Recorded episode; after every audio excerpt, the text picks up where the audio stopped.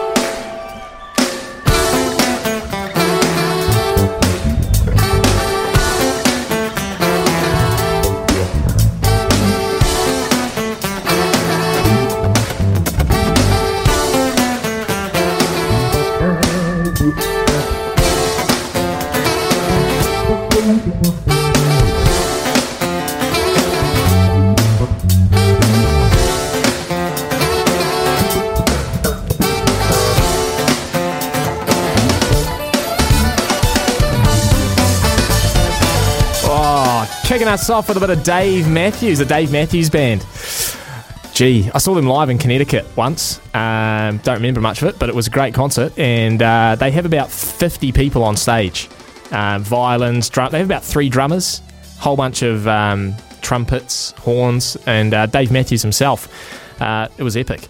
Um, Friday, it's your Friday morning, 25th of March. Um, sad news this morning with uh, Kenny McFadden passing away. He is a legend of basketball in New Zealand. Um, you speak to anyone who's been involved in the game, uh, whether it's coaching, playing, uh, watching, and they'll tell you that Kenny McFadden is uh, one of the most influential people in New Zealand basketball. Uh, mentor to Steven Adams, of course, um, but people from the Wellington region will remember him for his uh, four titles and that buzzer beater. I think it was in '85, was it? The buzzer beater in '85. Um, would love to get your memories of, of Kenny McFadden if you ever met the guy or if you ever, um, you know, were, were tutored or coached by him. Give us a text on the Temper Bed Post text machine, double eight double three. But uh, Sammy Hewitt filling in for Smithy uh, this morning, taking you through until 12 o'clock. Got a very busy show for you today. Uh, Smithy's going to join us very shortly. You can't be doing Smithy's show and not speak to Smithy. Um, so he's going to come on talk about cricket this weekend. Lots of cricket on. I was saying to the guys out in the office, it feels weird that was three weeks into four weeks into Super Rugby, three weeks into the NRL. Feels like winter, yet we've got pretty much every international cricket team playing some sort of series, plus a Women's World Cup.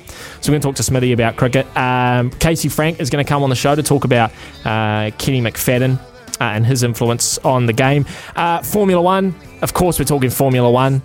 You've got me in the chair. We're talking Formula One. Uh, Jeddah the second weekend of the 2022 Formula One season this weekend. Uh, and if you watch Bahrain, you'll know that we are we are in for an absolute treat with Jeddah this weekend because there's a lot of stories to follow. Red Bull, are they going to bounce back? Haas, are they going to stay in the top 10? What's happening to McLaren? We'll ask uh, Luke Smith, a Formula One reporter for Autosport and the New York Times, uh, later on this hour. Justin Morgan out of the Warriors, the Warriors assistant coach. Uh, he's going to join us to talk the game tonight against the West Tigers in Campbelltown. If last night was anything to go by, we could be in for a monsoon. And when you're in for a monsoon, you're in for some pretty uh, rugged rugby league. So uh, Justin Morgan's going to talk to us. And uh, the panel today, Ollie Ritchie out of Newshub and a radio legend in my mind.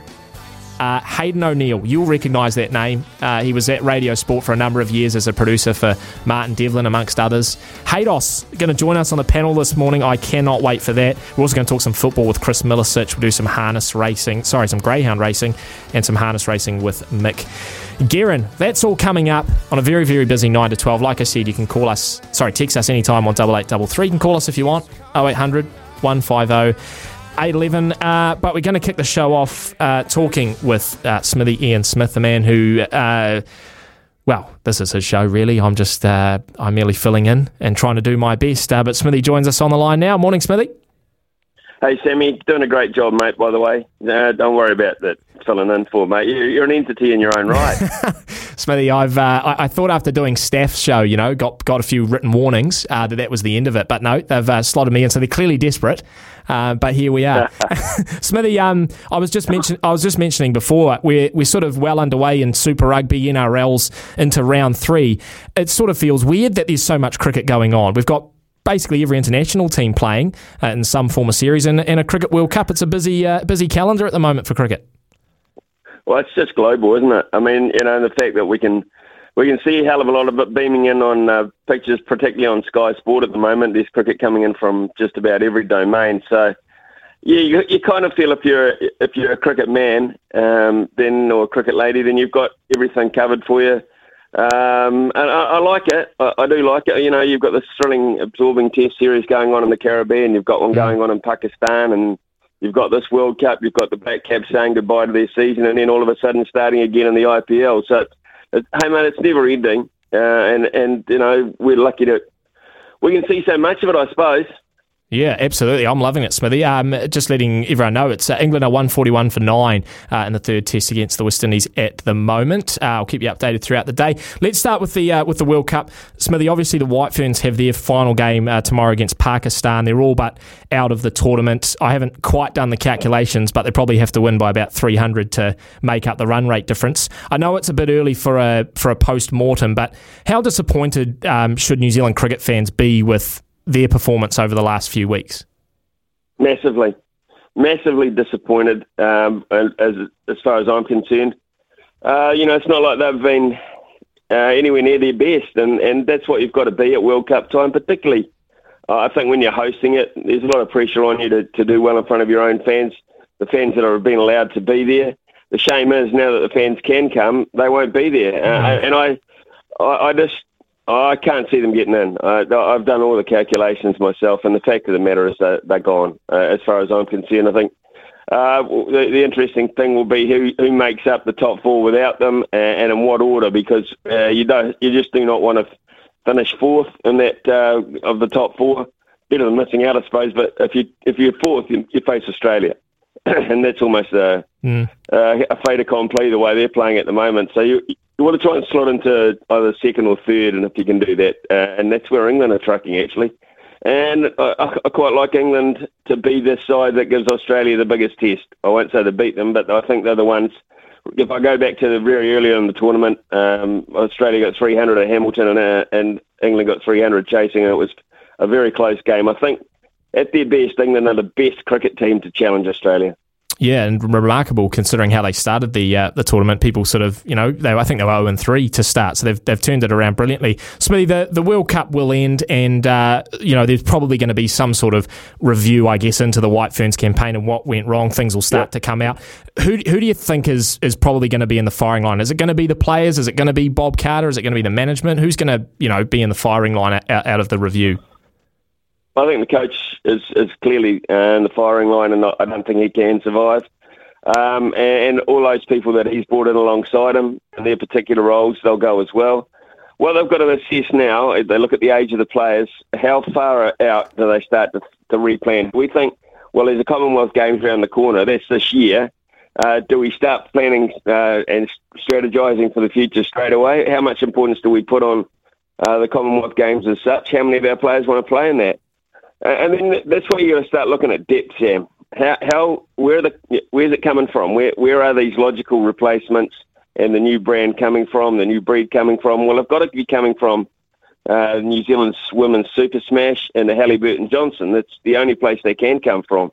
And have we got the players there at the moment uh, they got to ease in and give us credibility before they start to give us performance. So look, I, uh, that's for me. I think the cupboard's pretty bare. From what I'm hearing, Mm. what little bit I've seen, the cupboard's pretty bare, and that's I think the alarming thing. So we might just have to stick in with uh, these players and see if we can get the best out of them from somebody else. Mm. And uh, tomorrow against Pakistan, you know, it, it is a, a dead rubber essentially. I know there is a mathematical chance, but it's essentially a dead rubber. Is, is there, I guess, anything they can do to soften the blow? You know, if they if they put out a commanding performance, it'll it'll help them a little bit. I guess how important is tomorrow's game in that respect? Well, I I don't really think that you know when when whatever the size of the win is, it- it'll soften the blow. Really, it shouldn't soften the blow for them. They should be hurting. Uh, so it won't it won't soften it for me. I think uh, Pakistan have run their race. Uh, you know they, they've had a, by their own standards had a relatively poor tournament themselves, and their defining match really was to beat Bangladesh. They couldn't do that. They fluked the win over the West Indies because of a shortened game. They've been very, very disappointing, Pakistan, in a lot of areas of the game. They just don't seem to have any batting. I mean, if you set Pakistan 170, 180, I'd be very surprised if they can go get it against many attacks in this competition. So the thoughts of the big scores of 240 to 250 are a dream from their point of view. So a lot- we'll beat them. Um, we'll beat them convincingly. And uh, I would imagine one or two of our batters will get very big scores if we bat first. Uh, and and at the end of it, it's just papering over the cracks for me because you've got to get them against the hard teams, the really hard teams. And when you look at Devine and Bates and Kerr at the top of the order, Satterthwaite to a certain degree as well, they just haven't performed against the tougher nations. Mm. Yeah, like I said, there'll be there'll be a post mortem. I'm sure, uh, probably beginning next week. I know a lot of people will be. Um, will be keen to have their say. Um, Smithy, uh, Black Caps, they're uh, they're kicking off a series and a tour against the Netherlands tonight. Uh, one off T20, which is a bit bizarre, and then uh, and then some ODIs. Um, there's probably no hiding the fact that this isn't going to be a, a big challenge for the Black Caps. But what what are they going to be looking to, to get out of these next few games? Well, they're going to look to say goodbye to Ross Taylor. I think that's probably the uh, the country gets a chance at those venues to say goodbye to him. Uh, so that's a, uh, an important thing for him. Twelve of the best players, the Black Caps, that won't be there. So I'm not kind of sure what kind of crowds they're going to get. That'll be an interesting thing. So there, there's all sorts of variables involved here. There's a new wave of players coming through, which will get an opportunity. Excuse me, Sam. So um, I think uh, there are pluses, exposure at an international level. Don't quite know how good the Netherlands are. They're a, a lower tier nation. They might have one good performance in them, but we should dominate whatever side we front up with. Mm. Yeah, Netherlands are just one of those teams that pretty much no one knows, Smithy. I mean, we're used to seeing, you know, Bangladesh and Sri Lanka and those teams coming over for these sorts of series, but the Netherlands, that was a that was a bit of a curveball. Um, great for them though, great for them to come over and play uh, the Black Caps. Um, in, any of the sort of young guys in the squad that we should be keeping our eyes on? I know a few of them you would have been following over the last few seasons. Who should we keep our eyes on? Oh, look, uh, you know, I just think all of them really. I think they've been gifted an opportunity here um, to, to, you know, to play well and, and to, you know, to wear their uniform, albeit in a slightly less precious situation. I'm hoping, without nominating any players, I'm just kind of hoping that someone will emerge. Someone's going to emerge, and what you what you look to see from this is you look uh, for players who, at some stage, are going to put pressure on the incumbents. Um, you know, our last T20 outing, of course, well, a serious one was uh, the final against Australia. You know, so a lot of those players deserve another crack. So that you know the the incumbents probably won't go. But here's an opportunity to some really young kids to start putting some serious uh, statements to the, the selectors and saying, look, we know it might be a year or two, but we're ready if you need to. And, a hundred or you know a four wicket bag, a five wicket bag, or consistency throughout the series will go a long way for anyone. I'm not, I'm not really prepared to name individuals. I, I mean, I, I've looked at the series in all honesty, and I've just really looked at it as a, as a, a given that we win. And, and in some way, sort of a soft farewell to Ross Taylor. I just hope that people turn up. Yeah, no, I'm the same as you, Smithy. At least it's sort of coinciding with the with the announcement that crowds are coming back because I think that's uh, yeah. Yeah. it's going to be encouraging, and I just want everyone to you know stand on the bank and give them an ovation and yeah, really send them off in the in the proper way. Um, what games you got over the weekend, Smithy? Right, okay, so I'm sort of still, I'm floating around. Uh, we've had some COVID issues and, uh, amongst our commentators, so we're sort of, what's happening, Sam, is we're sort of floating around and there's a, a, a, cool, a school of people sort of prepared to go one way or the next, depending on uh, what happens there. So uh, we have uh, got uh, over the weekend. I've got New Zealand against Pakistan. Then I, I sit and wait uh, to see if I have to go to Wellington to do a game then, and then um, the semi-final draw will be finalised by that point, and then we'll find out whether we're involved. I'm not sure whether I will be because New Zealand are out Mm. of the tournament at that point. Uh, and whether I just go back to work on Monday morning, mate, and normal transmission resumes. So uh, probably on, on air Monday morning, whether it be out of Christchurch here in the studio at Addington or home base. Brilliant. Smithy, it'll be good to have you back, mate. Thanks heaps for coming on. Cheers, Sammy. All the best, man. Have a great weekend. Thank you. You too. There you go. Uh, Smithy there. And yeah, I want to say hopefully he's back on Monday because uh, that means the White Ferns aren't there, but they're not going to be there. So Smithy should be back on Monday. Normal transmission will resume. And uh, look, I said there's going to be a bit of a post mortem. There will be. And, you know, I can't wait to hear guys like Smithy, you know, really get stuck into it and, and dig to the, I guess, the root of the, the problem of this White Ferns campaign.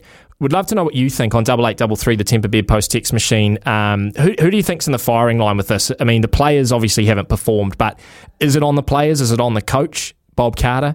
Um, you know, is it the people around him? Is it people higher up at New Zealand Cricket? Who do you, I guess, uh, lay the lay the blame at here for this? What has been a very disappointing um, Cricket World Cup for the White Ferns and the Black Caps as well uh, against the Netherlands. I mean, do you sort of share Smithy sentiment that you know the Netherlands? We don't know much about them. Um, there's not that much interest in it, other than the fact that it's Ross Taylor's swan song. Um, are you are you interested at all? Let me know. Double eight double three. It is 18 minutes past nine here. We'll be back after this. Welcome back in. Uh, 23 minutes past nine. Sam Hewitt sitting in for Smithy here on uh, mornings. Uh, a couple of texts coming through on double eight double three. The Timber Bed Post text machine. Craig says uh, Cricket World Cup are the semi-finals one v four and two v three in terms of where the teams finished after the round robin is finished. Uh, yeah, I believe so. Um, I think that's how it works. So as Smithy said, you don't want to be the team in fourth that has to play Australia, which at the moment is England. Um, so pretty much every team has one more game to play. The West Indies have played all of their seven, uh, but pretty much everyone else has one more game to play. Um, Australia first on 12 points. They're six from six. South Africa second on nine. Uh, they've lost one, four, drawn one. Obviously, I think it was rained out, wasn't it? So that's their six matches. West Indies uh, on seven points in third, three wins, three losses, and a draw. And England are six points, three wins from three. India six points, three wins from three. India and England are actually very, very close on net run rate. It's only 0.01 in it, uh, which you can make up over the course of a match. Um, so, and who are they playing next? I'm just going to have a quick look at that. Um, da, da, da. And New Zealand is on four points. So not only do they have to leapfrog India, but they then have to sort of replace England. And I just don't think that's going to happen given um, our net run rate is in the negatives and those other teams are in the positives. Um, so I'd say almost impossible. Um, just seeing what the last game is. So Bangladesh playing Australia today. That's that's a given for Australia. Um, us, us, Pakistan tomorrow, England, Bangladesh on Sunday, and India, South Africa on Sunday. So both England and South Africa, yeah, would are, are battling, I guess, for um, sorry, England and India are battling for that fourth spot, and whoever wins that will play Australia. But the White Ferns are essentially out of it. Um, Kimberly says, uh, Sammy, I'm interested in the cricket tonight. It's a good chance to see some more of the new Black Caps and see a team I've never seen in action before. Will will be will we be hearing your commentary of the Warriors? I was thinking of TV on silent for cricket and wireless up loud for the league. I love it, Kimberly. Unfortunately, not doing the Warriors tonight. That's coming out of Australia.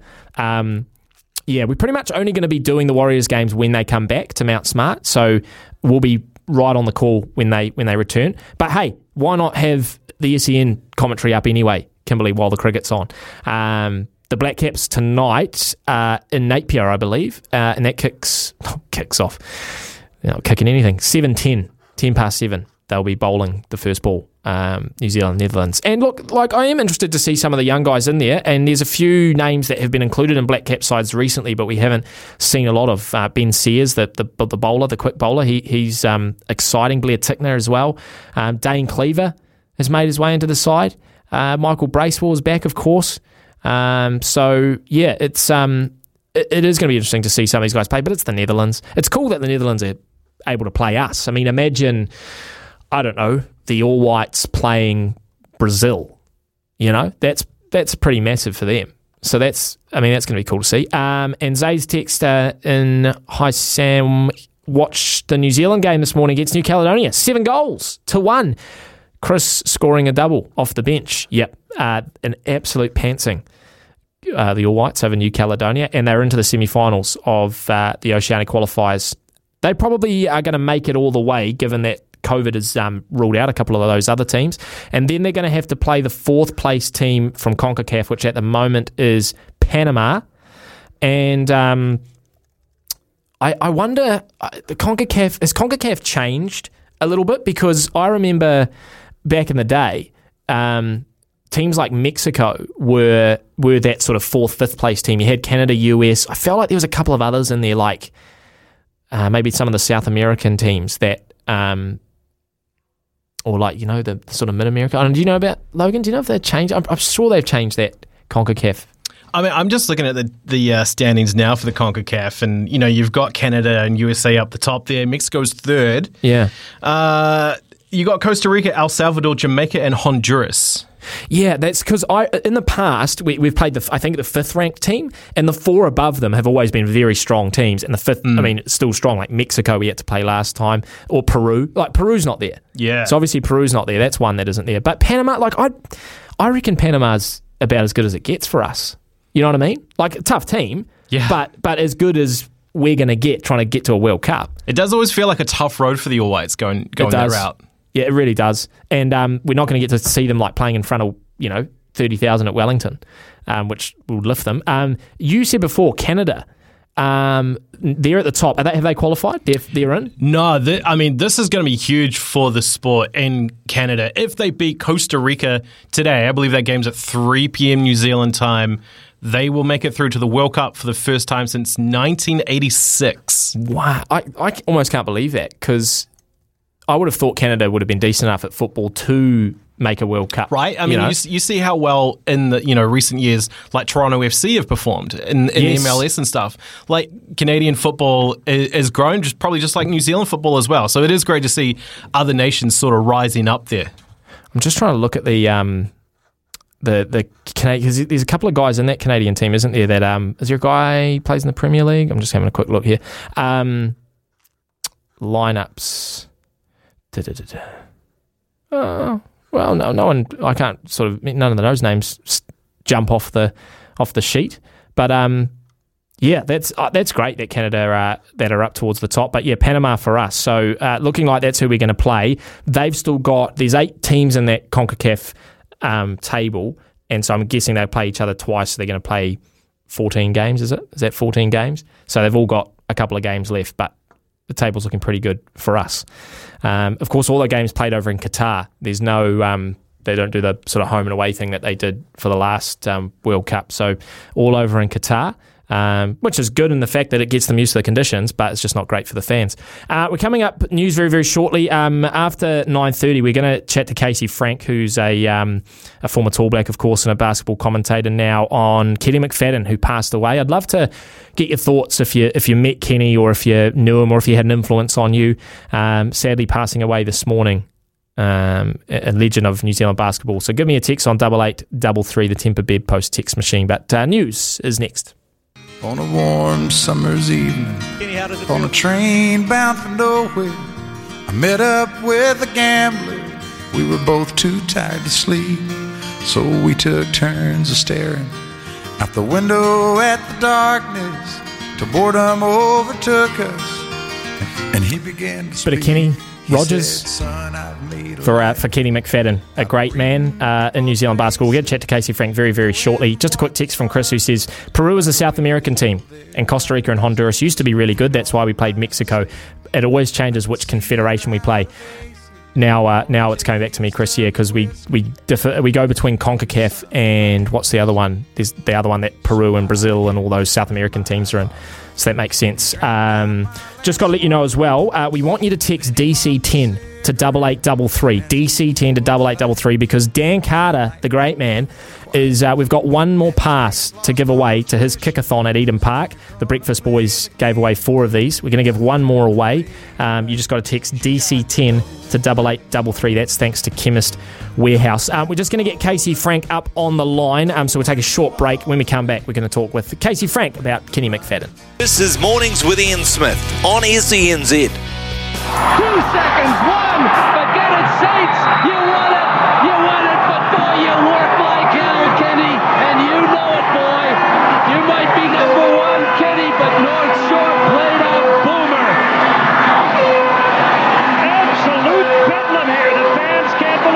Shore have come so close, only to see the Saints in the last few minutes pull away by three points. An ecstatic Kenny McFadden telling the world he's number one. Wow, 1988 that was. That sounds like an NBA game. That was a that was a National League game of the Saints beating uh, North Shore on the North Shore in 88. Kenny McFadden was a part of that. Unfortunately, uh, very sad news this morning that Kenny McFadden um, has passed away. A legend of New Zealand basketball. Uh, came over in 1982 from America, joined the Wellington Saints. He won four titles with them, um, retired in 96, turned, went to coaching and junior development, worked with Steven Adams and a host of others. I'm sure he also worked uh, alongside our next guest, Casey Frank, former Tall Black and our basketball commentator. Casey, uh, welcome into the show. a, a very sad day for New Zealand basketball. Yeah, an unfortunate reason to be here, but uh, thanks for having me. Uh, I think certainly when you look around the basketball landscape and you mentioned sort of the, the stars that are in that constellation, uh, I think Kenny Mack might be at the forefront. And to, to lose him, even though it has been a, a few years where he's had some uh, health issues, it, it's a bit of a shock. And I think a whole in a lot of people's lives is going to be sorely missed.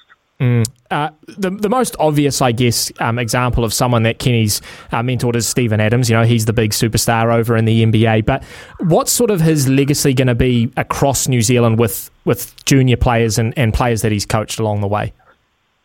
Well, I think uh, you know the, the players that he's coached throughout the years and influenced what back when he was a player before he got into junior program. Uh, I mean, it, would be tough to put a number on it. It's got to be exponential. Uh, I mean, hundreds, if not thousands, of kids have been influenced by Kenny, and you know certainly as you mentioned, Steven Adams being the, the, the forefront at that as the the most famous one. But the same lessons that he taught Steve uh, are the lessons he taught thousands of kids, and those, those lessons got those kids to a higher level of competition basketball wise. But I think you know, most importantly, set the foundation for these kids' lives. And, uh, you know, there's been an outpouring over social media, but uh, I think those that were hardest hit, it'll be tough for them today because Kenny really had a, a spot in these young people's lives that uh, was valuable and, and it will leave an immeasurable hole. I know I've seen Steven Adams. I, I think he's um, done a, a, press conference, or maybe he's written on social media, but he was like a father figure to Steven Adams, and I, have heard that um, mentioned a lot amongst some of the other people that have dealt with him. What was he? What was he like for you off off the the court? I guess. Um, Casey, you know, as as a person and, and, a man, you know, how yeah, how will you remember him? Oh, I, I love Kenny Mack, man. He, he's always got a smile, always great in the locker room. You know, I uh, he was a coach uh, against me for my my, my initial time here in the league, and then when I went down to Wellington, I had the uh, opportunity to play underneath him as an assistant uh, to Pero Cameron. And you know, he's a, he's just great in the locker room. You know, he's a guy that everyone respects because he understands the game so well. Uh, his ability to you know go out there and translate it to other people is great. But he's just effervescent, man. He was bubbly, always a smile. You always talk to Kenny Mack. You walk away feeling better, and you know, as a testament to a person, it doesn't get better than that. Yeah, absolutely, Casey. As you mentioned, uh, disappointing circumstances that we're getting you on uh, for today, but really appreciate you coming on, mate, and uh, all the very best. And rest in peace, Kenny. He was a great man. Yeah, uh, thanks a lot for uh, letting me have the time to talk about him. You know, and I would just be remiss to say if I didn't mention that this is uh, he, he was one of the guys who really brought in modern basketball into New Zealand. You look at Ben Anthony Senior, Ronnie Joyner, a few other names I'm missing, but mm. without him, basketball doesn't look anything like it looks like today in New Zealand.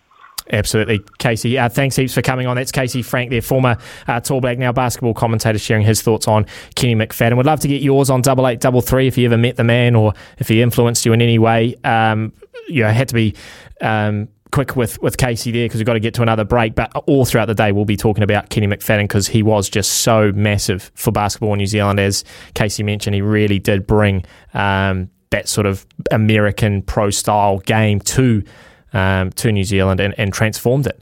Um, and you only have to look at guys like Steven Adams to see where it's all headed. Um, so rest in peace, uh, Kenny Mack. Uh, we're going to talk some Formula One after the break. Luke Smith out of Autosport, he's going to join us right after this. This is Mornings with Ian Smith on SENZ. Yep, coming up 12 minutes away from 10 here on SENZ, Sam Hewitt sitting in for Smithy. Good to talk, uh, talk with Casey Frank uh, about Kenny McFadden, the great man, um, taken from us the news coming out this morning. Um, we're going to change tech a little bit and talk some Formula One. The uh, second week of Formula One 2022 gets underway with the Saudi Arabian Grand Prix in Jeddah this weekend. And joining us now, uh, Formula One reporter for Autosport and the New York Times. He's a great friend of the station, Luke Smith. He joins us on the line now. Uh, good afternoon, evening to you, Luke. Good evening, Sam. How are you doing? Very well, my friend. Very well. Now, um, an opening, uh, very dramatic opening weekend in Bahrain last week, and uh, I think probably the question everyone wants to know uh, is Red Bull going to bounce back? Have they have they fixed the problems, and will they finish the race this weekend? Well, I mean, that's obviously what Red Bull will be working towards. Uh, the team hasn't really expanded on what the issue was. They had both of its cars. It said that it was something to do uh, with the fuel pump. There's a certain element of that system that's a standard part, so it's not something that's designed by the team itself. But it's not really been specified what exactly it was that uh, that went wrong with the with the fuel pump and the fuel system.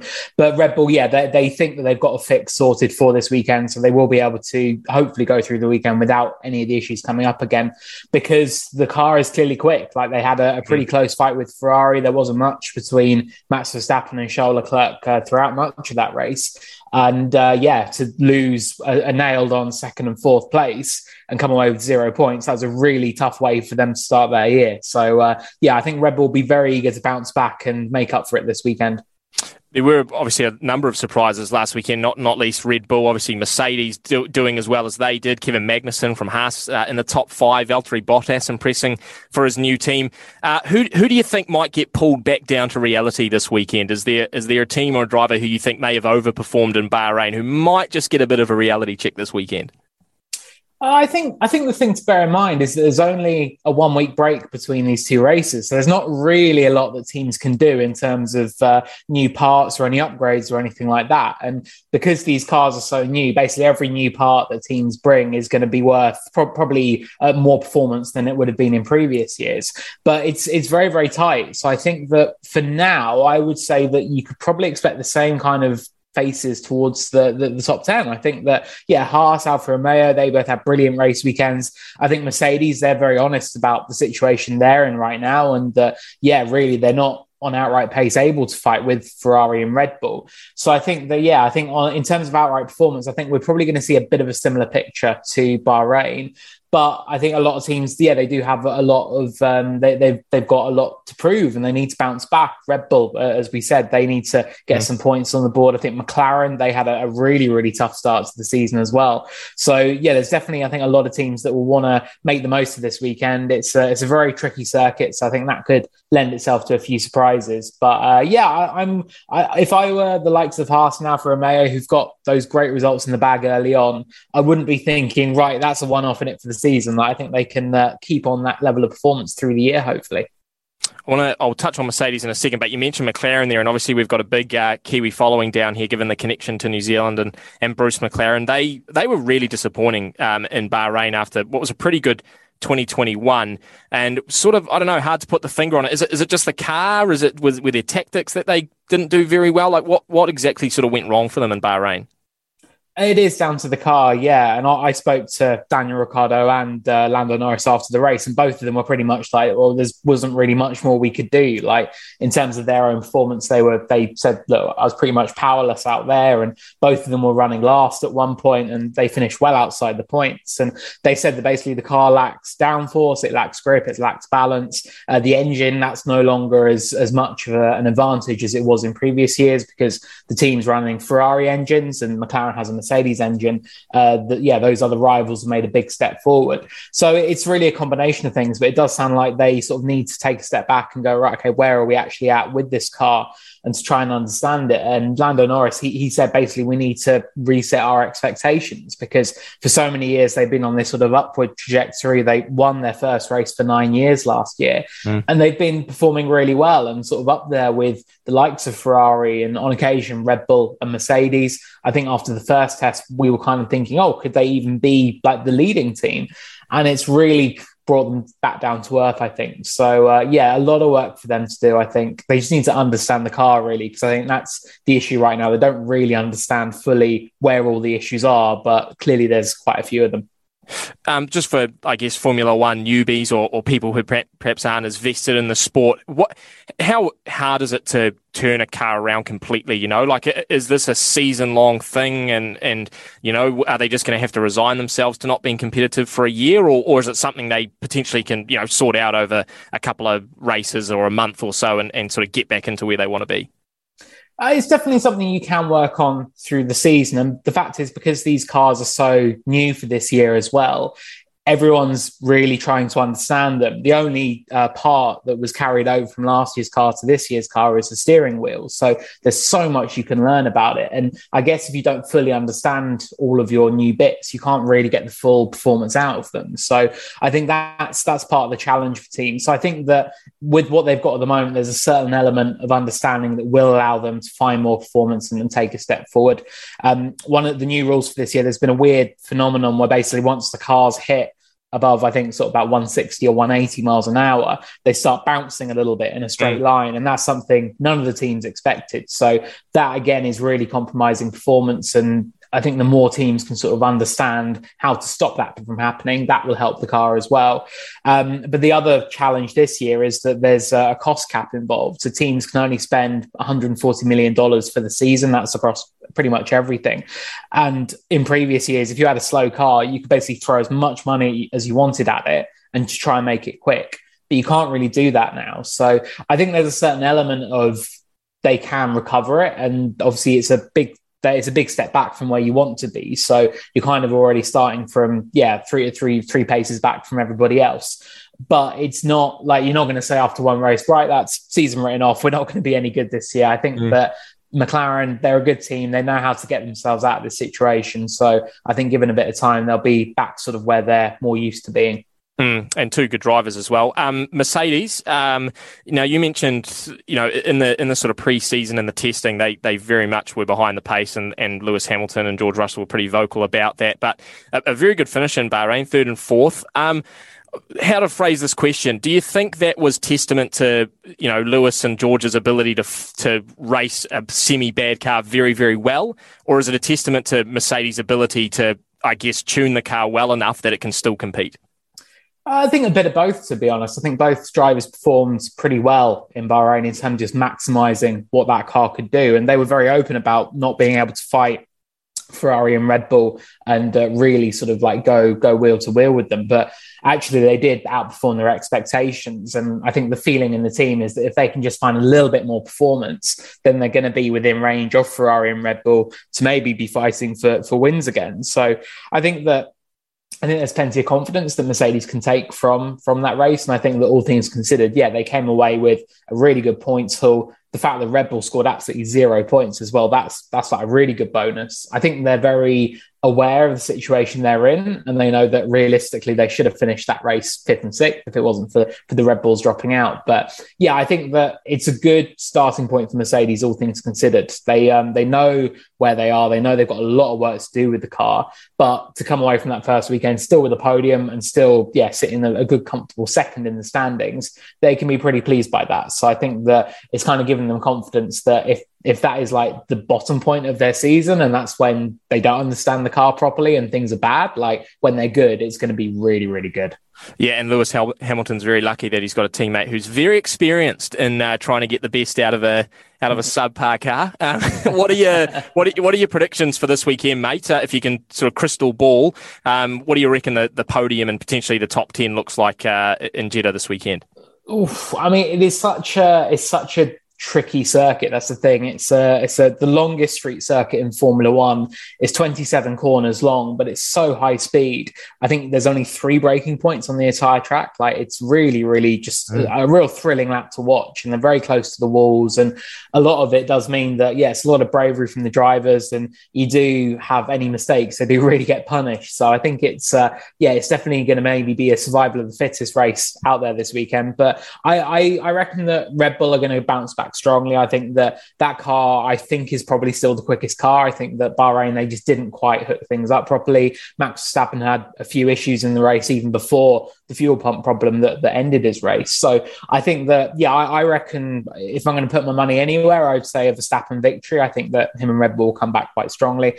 Uh, and then I think the Ferraris are probably going to be sort of consistently up there again. I think, yeah, Charles Leclerc, Carlos Sainz, I think I'd probably wager to see them on the podium with Max. I think that's uh, all things being normal. I think that's probably how the top three is looking. Um, and then, yeah, you look to the likes of Mercedes, they're probably going to be quite close behind. I think Haas and Alfa Romeo, I reckon they'll be back in the points again this weekend as well. Um, I think, yeah, both of them are sort of in a really good starting point for the year. And uh, yeah, I think in terms of surprises, I think, yeah, maybe let's see if um, Mick Schumacher can get his first F1 points. He was 11th in Bahrain. So only one position off his first point in F1. So I think, uh, yeah, it'd be quite cool if he could get his first point on the board this weekend. I think there's uh, it's an exciting time of year, definitely, because it's so unpredictable. Um, but I think that, yeah, give it a few races. We'll probably see it settle down and get a real idea of who's leading the way this season. Brilliant, mate. Brilliant. And you're spot on. It is a very, very exciting time of year. We've got uh, a lot of Formula One fans down here, and I know they can't wait for Jeddah this weekend. Uh, Luke Smith, thanks heaps for joining us, mate, and uh, we'll catch up again soon. No worries. Thank you, mate. Cheers. There you go, Luke Smith uh, out of Autosport and the New York Times talking Formula One this weekend. My Ferrari boys come on one and two again. Wouldn't that be good? Hey, wouldn't that be good? I am a little bit scared of the Red Bull, though. I think uh, that team's too big, too much money, too much experience to not uh, turn around, fix that car, and come back strong in Jeddah. So uh, it is an exciting time of Formula One. If you're a big Formula One fan or a motorsport fan, um, it's a great time because it's early in the season. Teams are working out the cars, they're working out each other as teammates, and uh, you generally get a few surprise results. So can't wait this weekend, Jeddah. Um, we're coming up 10 o'clock here on SENZ. After 10, we're going to chat with uh, Warriors assistant coach Justin Morgan. Uh, Justin Morgan's going to be chatting uh, about the Warriors game against the Tigers this evening in Campbelltown um, at 8 o'clock. That's the kickoff. Uh, we're also going to have the panel with Ollie Ritchie and Hayden O'Neill. Hayden O'Neill, Haydos back on the airwaves. That's going to be good. It's going to be a lot of fun. News is coming up at 10. Then after 10, uh, Justin Morgan here on SENZ. From behind the stumps to behind the mic, nothing gets past Smithy. This is Mornings with Ian Smith on SENZ.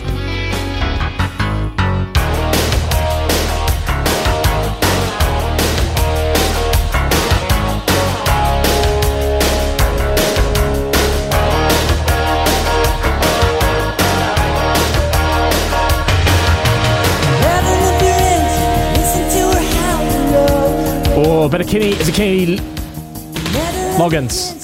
Lugans? Loggins? I don't know. It's a highway to the danger, the danger zone.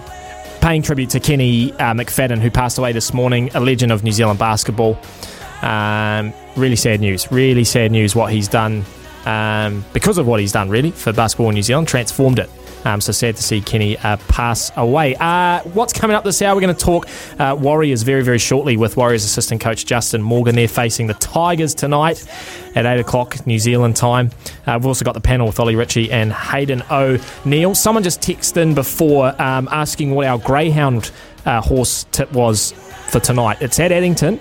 Uh, this is thanks to Greyhound Racing New Zealand, who is giving us a, a dog each week uh, that's racing for our four charities. And the charity we've got on mornings, uh, Logan, remind me what we've got on mornings.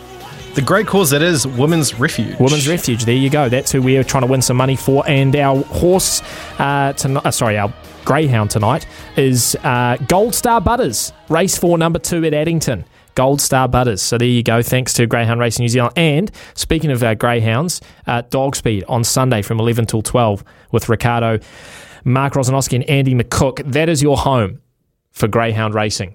You want to listen to that from 11 to 12 on a Sunday. They give out some great tips. They give out some great tips. Um, it is well worth a listen. Well, uh, the Warriors Uh, they are in action tonight against the Tigers uh, in Campbelltown. Kickoff is at 8 o'clock. Uh, both teams searching for their first win uh, in the 2022 NRL season. Uh, they've played two games. They've they've lost two games. The Warriors have come close in both of theirs two, uh, both of there too. Um, the Tigers, uh, not so much. But we are very lucky to have uh, Warriors assistant coach Justin Morgan on the line now. Uh, welcome into the show, Justin.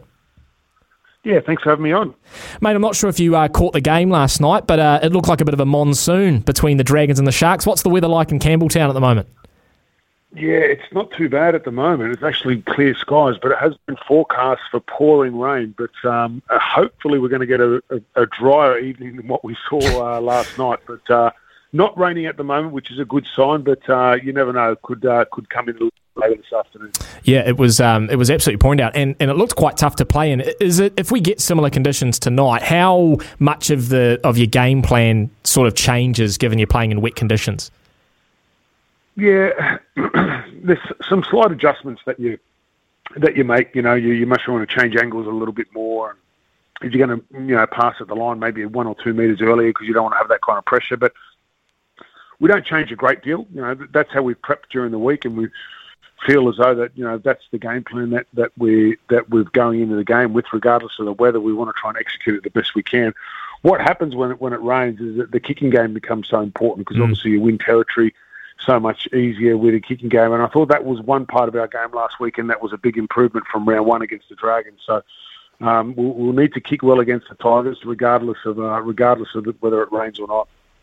You're coming up against a, a, side in the Tigers that have um, that have struggled to start the season, particularly last week, um, going down heavily. But we know that a team uh, that's hurting is it tends to be a, a dangerous team. What, uh, what what do the Warriors boys have to be wary of tonight? Where are the Tigers' strengths? Do you reckon? Yeah, you're right. I mean, I think the fact that uh, they've been absolutely copying it over here from the media. Um, you know, there's there's talk about the coach and there's talk about the culture, and a couple of players last weekend were out. You know, um, the night before the game. Not that they were doing anything wrong, but you know, it's in when in, when you're not winning games, the spotlight comes on pretty hard for them. So we're aware that they're going to come out, and uh, no doubt they'll want they'll want to start the game well. Um, we know that they've got some really good dummy half runners. Or, you know, Gildart, the the English uh, centre, a really good dummy half runner. I know they've lost a couple of players. In, in Hastings is missing.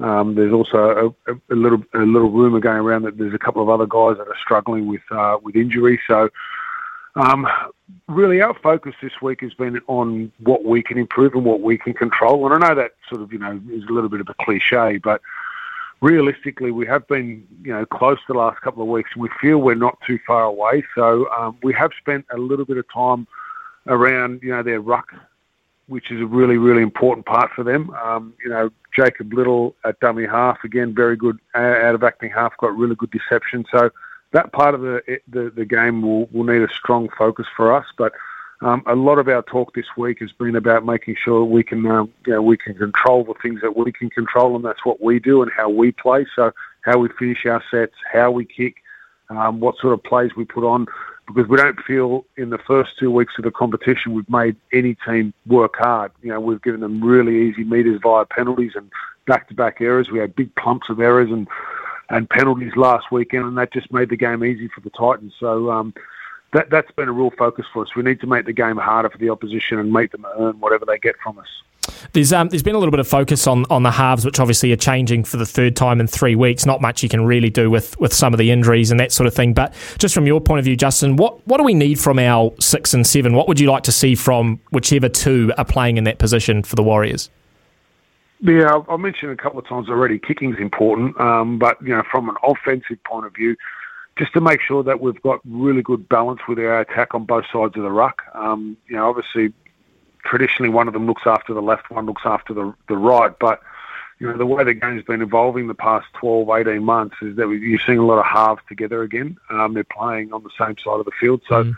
they need to make sure that, that that communication's good and that we're ready to go on both sides of the ruck. So whether that be a you know wide short side that one of them can look after and he might take the fullback with him down that short side or he might flip himself around to the other side to give the extra number and, and push the other halfback a little bit wider. So, like like all halfbacks, we'll need some really good direction in our offence. Um, so that's what we've been we've been asking for from them during the week. Um, they need to coordinate with our middle guys a little bit better. We know that's much of the strength of our teams, our big guys through the middle. So um, if we can get those guys to coordinate with those guys a little bit better, I'm sure that will, uh, cause the Tigers' defence a little bit of stress. Uh, Josh Curran, uh, a lot has been made about this guy over the last uh, few weeks. Some phenomenal performances to, to kick off 2022. He just sort of embodies, I think, how all of us want you know the Warriors to play. And I know there's even a little bit of chat about an Origin call up. What's um what's he like off the field, Justin? And in training, is he is he sort of a quiet worker? He's a bit of a cheeky bugger. That's how he comes across to me. But what's he like off the field? Yeah, he's pretty quiet, and you know, I think we haven't seen the best of him yet. You know, to be really honest, we've been really happy the way Josh has started the season, but we feel as though that he's still got lots of improvement. Um, most probably the start of pre-season last year, you know, was the first time um, that we saw him really knuckle down. Um, he's always been a very gifted player, but he really knuckled down in the physical prep, and uh, that's allowed him to put in good performances at the, the front half of the season. So we know how hard it is to play through the middle of the field, but and you've seen that new trend where you're seeing a lot of you know teams have their ball movement go through their number 13 and he's got a really good, really good touch with his hands. Um, but off the field, yeah, he's just a hard worker. You know, he's got the crazy mullet haircut. he's a fairly, uh, you know, he's a fairly laid back kind of character. Um, he's a very gifted, a gifted footballer. You know, he's one of those guys. You know. And we've all seen them that just can pick balls up off their off their bootlaces if they get thrown there. They can, you know, do all those, you know, those things that you go, wow, how did how did, how did that happen? So he's, he's very gifted that in that regard. He's a very humble young man. Um, I think the first few years of his career, you know, he maybe struggled with a little bit of self belief and a little bit of confidence. Um, so I know as coaches over the last couple of years, we've really tried to, to build that up in him over the, the last little while. But um, yeah, he's a, he's, a, he's a really nice, humble kid. Works really hard on his game. He's a nice student of the game. He um, he understands the game, you know, on a technical level um, at a very high level for a guy that's you know still at the front half of his career. So um, yeah, I, I, still think we're going to see more from Josh, and uh, hopefully, starting tonight, he can uh, he can lay some points on for us. Mm, that's uh, that's exciting to hear, uh, mate. The, the rule changes for 2022. How are you guys finding the adjustment to that six again rule? You know, and the game sort of, I guess, slowing down somewhat compared to 2022.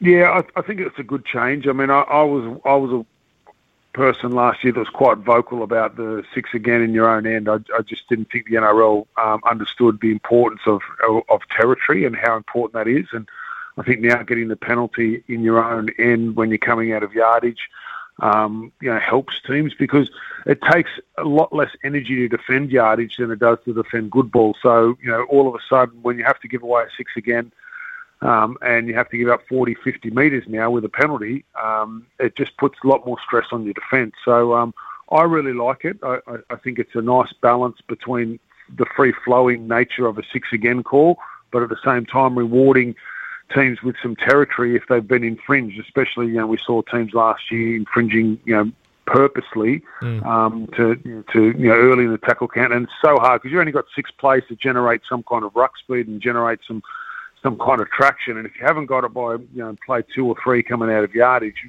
your mindset is thinking about getting to your kick. So you're not really playing the the I suppose the attractive brand of football that you would like to play. Um, so I, I, really like the, the rule change. And I think the fact that you know that there's a, a changeover as well um, for for the infringements and so forth. They've sort of tweaked that from from the last couple of years uh, makes the game nice and flowing, um, which is good. We've still seen lots of points in games, but at the same time, I, I think it's important to see some teams defend. You know, it's, it's all good and well to say let's see lots of points and lots of tries. That's great, but there's two facets of our game. One's defence and one's attack. So it's always nice to see good defensive teams play as well. So I think we've got the nice balance at the moment. I think the NRL have done a good job in in uh, in, in re, readjusting that rule.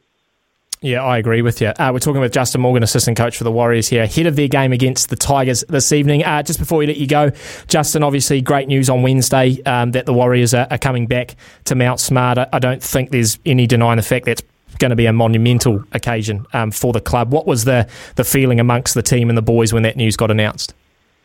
Oh, mate, just you, you don't understand how excited everybody is about that. You, you, it's just you know, it's always been a little bit of a pie in the sky. Oh, you know, we've got the big board up at work. We've got these games and the games that are circled that we're supposed to be playing at Mount Smart at the start of the year. We're playing this one at Mount Smart, this one, this one, this one. But I don't know if it, it, we really believed it until the announcement this week. Um, and there's a real level of excitement. I can't wait to come home. I, ha- I haven't been home since March 2020. Mm. I've been here that whole time, living out of a suitcase. I've, I've accumulated a lot more, a lot more things than what I came over with. So I'll need, I'll need Air New Zealand to look after me with the extra luggage. Yes. But uh, yeah, just, just really pumped about it. You know, not only from, from a, from our personal point of view, getting back home, but um, I can only imagine how hard it has been for all the fans and all the members and, and also all the staff and people that are close to the club um, back in Auckland haven't seen rugby league for so long. So we're pumped about it, mate. We, we really can't wait. Um, hopefully we're coming back and we're, we're sitting nicely somewhere in the top half of the table and and we can uh, we can have a real strong finish towards the back end of 22 um, at, at our at our home. Mate, I can tell you right now the the uh, the outpouring of, of joy and excitement over here. It's um it's it's clear, and, and that's going to be a sellout. I tell you now, that is going to be a sellout at Mount Smart. We just absolutely cannot wait to have live rugby league uh, rugby league back, mate. It's going to be awesome. Um, good luck this evening in Campbelltown, um, Justin. Hopefully, uh, if the weather does doesn't play ball, you don't have to spend too much time down on the sideline, mate. Thanks heaps for joining us. yeah, I'll pull rank and say sorry, boys. I'm going upstairs this month. So yeah. No worries. Great talking. Have a great day. Good, good stuff. There you go, Justin Morgan, uh, Warriors assistant coach there. Look, I um the TAB have the Warriors favourites tonight at $1.73 to two dollars, and I know some people have been talking about, oh, you know, that's that's value for the Tigers. I, I honestly reckon the Warriors will turn it around this week. I agree with Justin Morgan that we're not that far away from putting together putting everything together and coming up with a good performance. You know, a couple of errors, get rid of those. Few of the penalties, get rid of those. All of a sudden, we can start to control a game. Um, and he's right in that that Tigers side is a little bit depleted. And I'm even just looking at the team lists now. I think they've made a couple of late changes, so um, that that may even change again before kickoff. Um, so look, I, I think the Warriors, you know, tonight is the night to really put a marker in the sand and say, you know, we're underway. The season start. I know it should have started in round one, but you know, it, it, sort of it gets underway here. We start to get some momentum, and maybe we can start picking up some wins. So, awesome to chat to Justin Morgan um, out of the Warriors camp. Could be another wet night in Campbelltown, which will make for a very interesting game of uh, rugby league. We'll keep our eyes on that. Uh, coming up after this, it is uh, the Dilmah Expertise panel. Ollie Ritchie and Hayden O'Neill. Can't wait. That's coming up after this. The voice of sport in our Aotearoa. This is Mornings with Ian Smith on SENZ. The Expertise panel, brought to you by Dilmah. Do try it. 22 minutes past 10 here on SENZ. It is time for the Dilmah Expertise panel. Dilmah celebrating 30 years of tea in New Zealand and uh, two hard hitters for your Friday morning. Firstly, it's uh, Ollie Ritchie out of Newshub. welcome in, Ollie. Good morning. Good to be here. Good stuff. And Hayden O'Neill, a bit of a legend of the airwaves. Hayden, welcome back to, to Sports Radio, mate. Morning, Sam. Morning, Ollie. How are we all? Very well, my friend. How's the dog? Good, mate. Oh well, you know he's doing what he does. He's, he's lying down on my feet and just waiting for any opportunity to go for a walk or get outside. I was going to say, you know how it is. yeah, I was going to say you probably should have him tied up for the next twenty minutes, mate, because I don't want him interrupting. Um, let's start with a little bit of uh, Super Rugby, shall we? Um, Ollie, we'll start with you, mate. Um, two, I guess, big derby games this weekend: Chiefs Crusaders and uh, Blues Highlanders tomorrow night. Uh, which one are you looking forward to? Well, to be honest, I'm just looking forward to actually being able to watch rugby this weekend. Full stop. If we start there, um, you know, obviously through no one's fault, there's just been cancellation after cancellation or postponement rather uh, after postponement, and so to actually get some rugby out this weekend is going to be great. Um, I think Chiefs Crusaders is going to be a, a cracker. It, it's turned into a real grudge match that, um, and with the Crusaders getting tipped up last time uh, they played in Christchurch, which does not happen very often. Um, you can imagine they'll be coming in uh, with a bit of a chip on their shoulder, a bit of a point to prove, um, uh, a fired up Razor Robertson during the week, as I understand it. So I think that's going to be an absolute belter. Uh, Haydos, uh, your Chiefs, do you reckon they can uh, do the double over the Crusaders? My Chiefs? You, my yeah. Chiefs, you mean my Blues? Yeah. Um, my Blues, mate. only only until they lose. Don't, don't, don't go down that road, please, mate. We're reformed Blues fans here. Uh, yeah, like Ollie, mate, I'm really looking. I'm looking forward to just getting some sport back on the field anywhere at the moment. You know, we're sort of hanging out for everything. Um, you know, listening the Blues Highlanders. I you know always like to follow my Blues, and I like watching footy under the you know under the roof down there at Forsyth Bar, and I just I just need to see some some real finishing from the Blues. I want them to finish a game off because I, I think they've, they've got so much talent and potential. I know they've got I know they've got a few players on the bench still, and they've been ravaged with COVID, but I'm really looking forward to seeing them just put a performance on the park where they just blow a team away and they finish a game off properly. You know, and it's that's what I'm, that's what I'm really looking forward to watching that game Saturday. Yeah, well, they, they haven't really lived up to the hype yet. You know, like they've they've um, they've obviously won a couple games, but they haven't sort of like you said blown a team off the park, which is what we've expected. What what's your interest levels like at the moment with Super Rugby Haydos? Are you still following it closely, or do you just sort of dip your toes in and out? Where's your interest at? Well, I'm I'm looking forward to this weekend because you know it's we're finally it looks like we've got you know almost full squads back, and we've we've been so interrupted. It's been a, it's, I felt awful for the competition. It's been been a really terrible introduction for Pasifika and for you know for the Drua and likes. It's been really really awkward. So I'm just hoping we get a nice, a really good round of footy this weekend, and we just see some just some really good performances. You know, and I and God, I hope the Chiefs knock over the Crusaders. That'd just make my weekend. So- it really would. So do I. It really would. So do I, mate. I don't Let's- like the Chiefs, but I don't. I like the Crusaders less.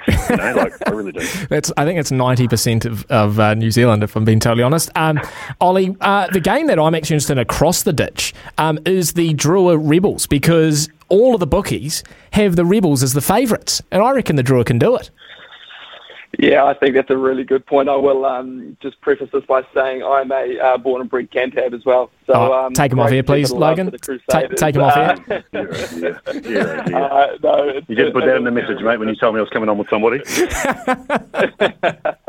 Mate, I think everyone's got a soft spot for the Crusaders, don't they? Deep, deep down, deep, deep down.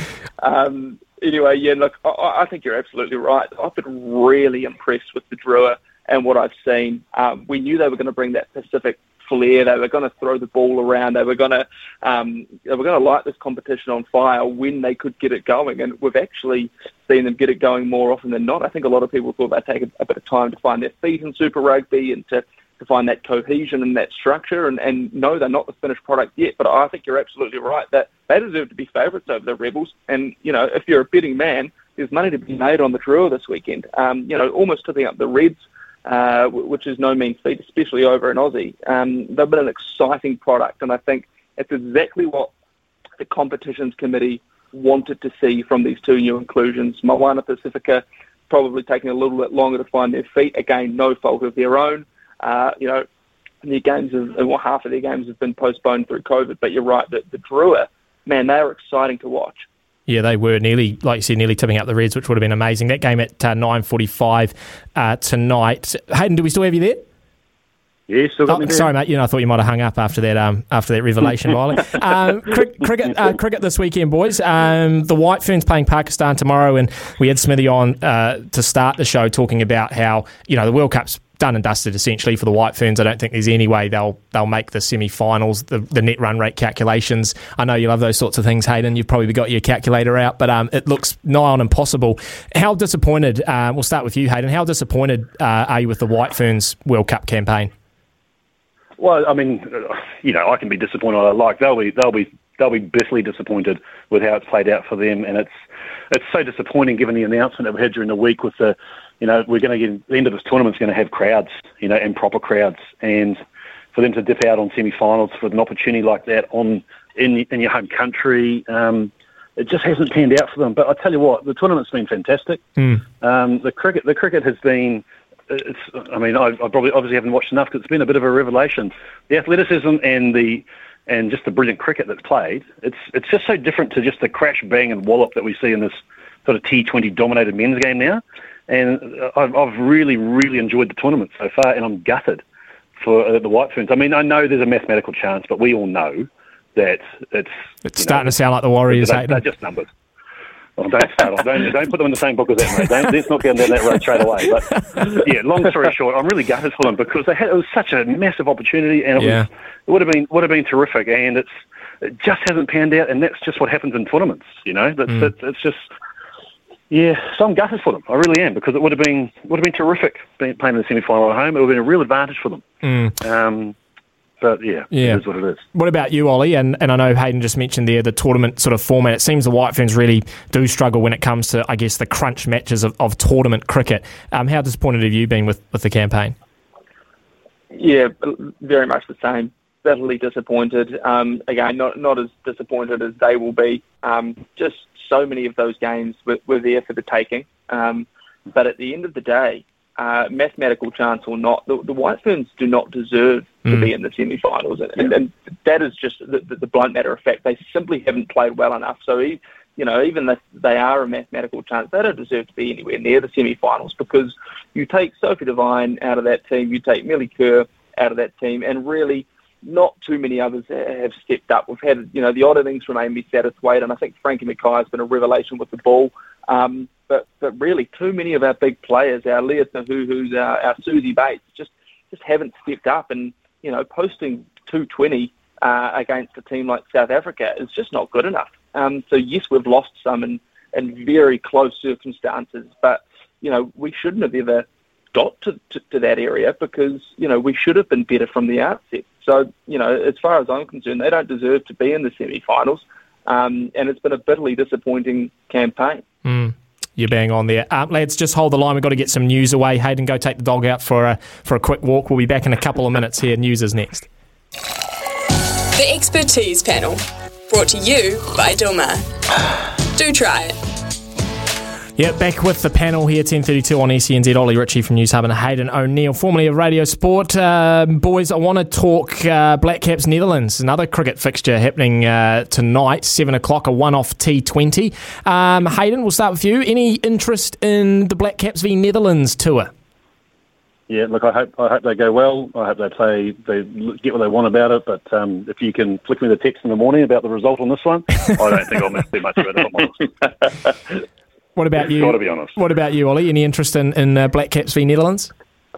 Oh, yeah, I mean, it- it's been a bit of a disappointing summer, really, re- results-wise and tour-wise for the Black Caps. Um, and again, you know, I, I don't really blame New Zealand cricket for that, given um, the MIQ requirements that prevented teams coming in and stuff like that. Um, but look, I'll, I'll probably watch it, but um, am I that um, concerned by the result? I mean, no, because we're going to win it comfortably. Um, yeah, it's just another one of those things, like kind of Hayden says, that I'm kind of more than happy to just get the text in the morning and, and hear the result, but I'll, I'll probably have it on in the background.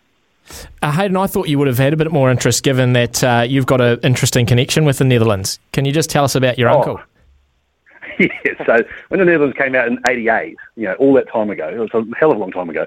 They played against uh, Taranaki in Pukekura Park, and my uncle was batting. I think he's batting fourth Taranaki then. Didn't get many runs, but had a great moustache and had no buttons up on his shirt. Um, and the Netherlands just absolutely bottled it, totally bottled it. They were chasing 220, and they conceded a double hat trick late in the game. Wow. and lost by eight runs. Oh, a that's double brilliant. hat trick, four wickets and four balls. This was when Taranaki was the powerhouse of. New Zealand cricket. Well, yeah, yeah. I'm, I'm, I'm, I'm thinking no, they weren't actually. I just think the Netherlands were fairly average, but they've got a really good team photo there. It's an awesome team photo. But you know, it was uh, That's- that's, the only thing that was I find interesting about this tour. Can't we just go back to having tour like really long tours of Bangladesh and Sri Lanka like we used to? Yeah. Remember those ones? Yeah. What, what, three test series, five ODIs, five T20s, just load up the calendar. Two tests.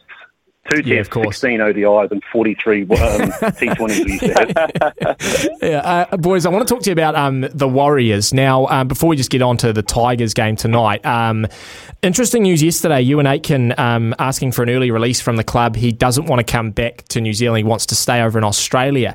And I just want to, I just wonder, we'll start with you, Ollie. I just want to, I just wonder if this is going to be a bit of a theme over the next 12 months. Now that the Warriors can come back to New Zealand, they can play at Mount Smart. They're probably going to be back here full time in 2023. Are we going to see a few of these signings that they've picked up over the last few years sort of, you know, ask for early releases because they don't want to come over here? Well, I hope not, but it, it, it could be the reality of the situation facing the Warriors now, right? Like for, for so long, we've hoped and wanted them to come home, um, and now that they are able to, and like you rightfully say, they'll, they'll be based back at, at Mount Smart next year for those Aussies in their their team, it's it's almost like, oh, actually, I don't know that I want to move the family back over to New Zealand or over to New Zealand for the first time. I'm I'm pretty comfortable living in Aussie, um, so I would not be surprised if, if Euan Aitken isn't the last uh, that we see walk out on the Warriors for, for that very reason. Um, you know, hopefully it's it's not a similar case with with Reece Walsh um, when his contract is up as well, because his, you know his family's in Queensland. So, um, you know, I certainly hope not. But it, you know, it is a reality of the situation facing the Warriors is that, that there could be more and more that decide to stay in Aussie. Hey, I haven't talked to you about the Warriors in a while, mate. Where, where are you sitting? Where are you sitting with them at the moment? And in 2022, two, they're 0 from 2 to start the season, coming up against the wooden, well, the wooden spoon favourites and the Tigers this this evening. Well, I mean, they're in a really difficult situation. They've, they're, again, they've got a new house here, and again uh, tonight, haven't they? Mm-hmm. Yeah, so third, third one in third week, someone, three weeks. Yep. So, so that's that's not that's not ideal, is it? They've they haven't they're having real struggles with their consistency across the field. I mean, it's 0 2. Yep, that's that's not a great start, but let's not let's not just burn down the burn down the barn just yet. Oh, well, you know how Warriors you know? fans work, Hayden. Yeah, well, if you, say something positive about them, then you you know then you're you're just an absolute fanboy. If you say something negative about them, you're a hater. There's no middle ground anymore. You know, you just that's completely polarising. And look, you know they've got to they've really got to win tonight. However they win, I don't, you know it doesn't matter if they win two 0 but they've just got to scrape out a win, and they it's going to be really tough for them again. You know, it really is. Mm the uh, the homecoming uh, on July three. Um, I- have sort of speculated this might be the biggest game um, since the opening game in 95 at Mount Smart. Um, of course, there was that finals series, I think it was in 08, maybe we played that finals game at Mount Smart. But um, I don't know, Hayden, are you going to head along? Are you, are you, excited to, to go and watch the Warriors live after two and a half years off? I think that'll be if they get the marketing right around that and they get the they get the pricing right. That should be an absolutely massive event. Um, and I feel you know it's been terrible two and a half years for the Warriors. And just want to quickly go back to what you're talking about. You know, players leaving because the club will go back to New Zealand. That's undoubtedly going to happen because mm. they've had all sorts of trouble attracting Australian talent previously anyway. Um, and so them being based in Australia was fantastic. But the timing of yesterday, saying at the moment it came out and someone already wants to leave, I mean, good riddance, man. You know, go and go and pack your bags and bugger off straight away because that's that's really disappointing to happen that that quickly. And I don't know the family personal, you know, the circumstance or anything like that. There could be anything could be happening these days, and we've all got to be kind and nice about things. But that timing was really disappointing for me. Mm. You know, that's that's that's something that you've got to hold on to for a month alone. Read the room a bit better. That's um, I looked at that and went, well, that just feels a bit sulky and a bit spoilt to me. Yeah, and it's inter- um, it's interesting too. The Warriors, I guess, over the last year and a bit, with you know Roger being granted the early release, Euan Aitken being granted the early release, there is talk that Reece Walsh wants an early release. Like, do the Warriors just need to toughen up a bit and say, no, you got to oh. stay and play out your contract?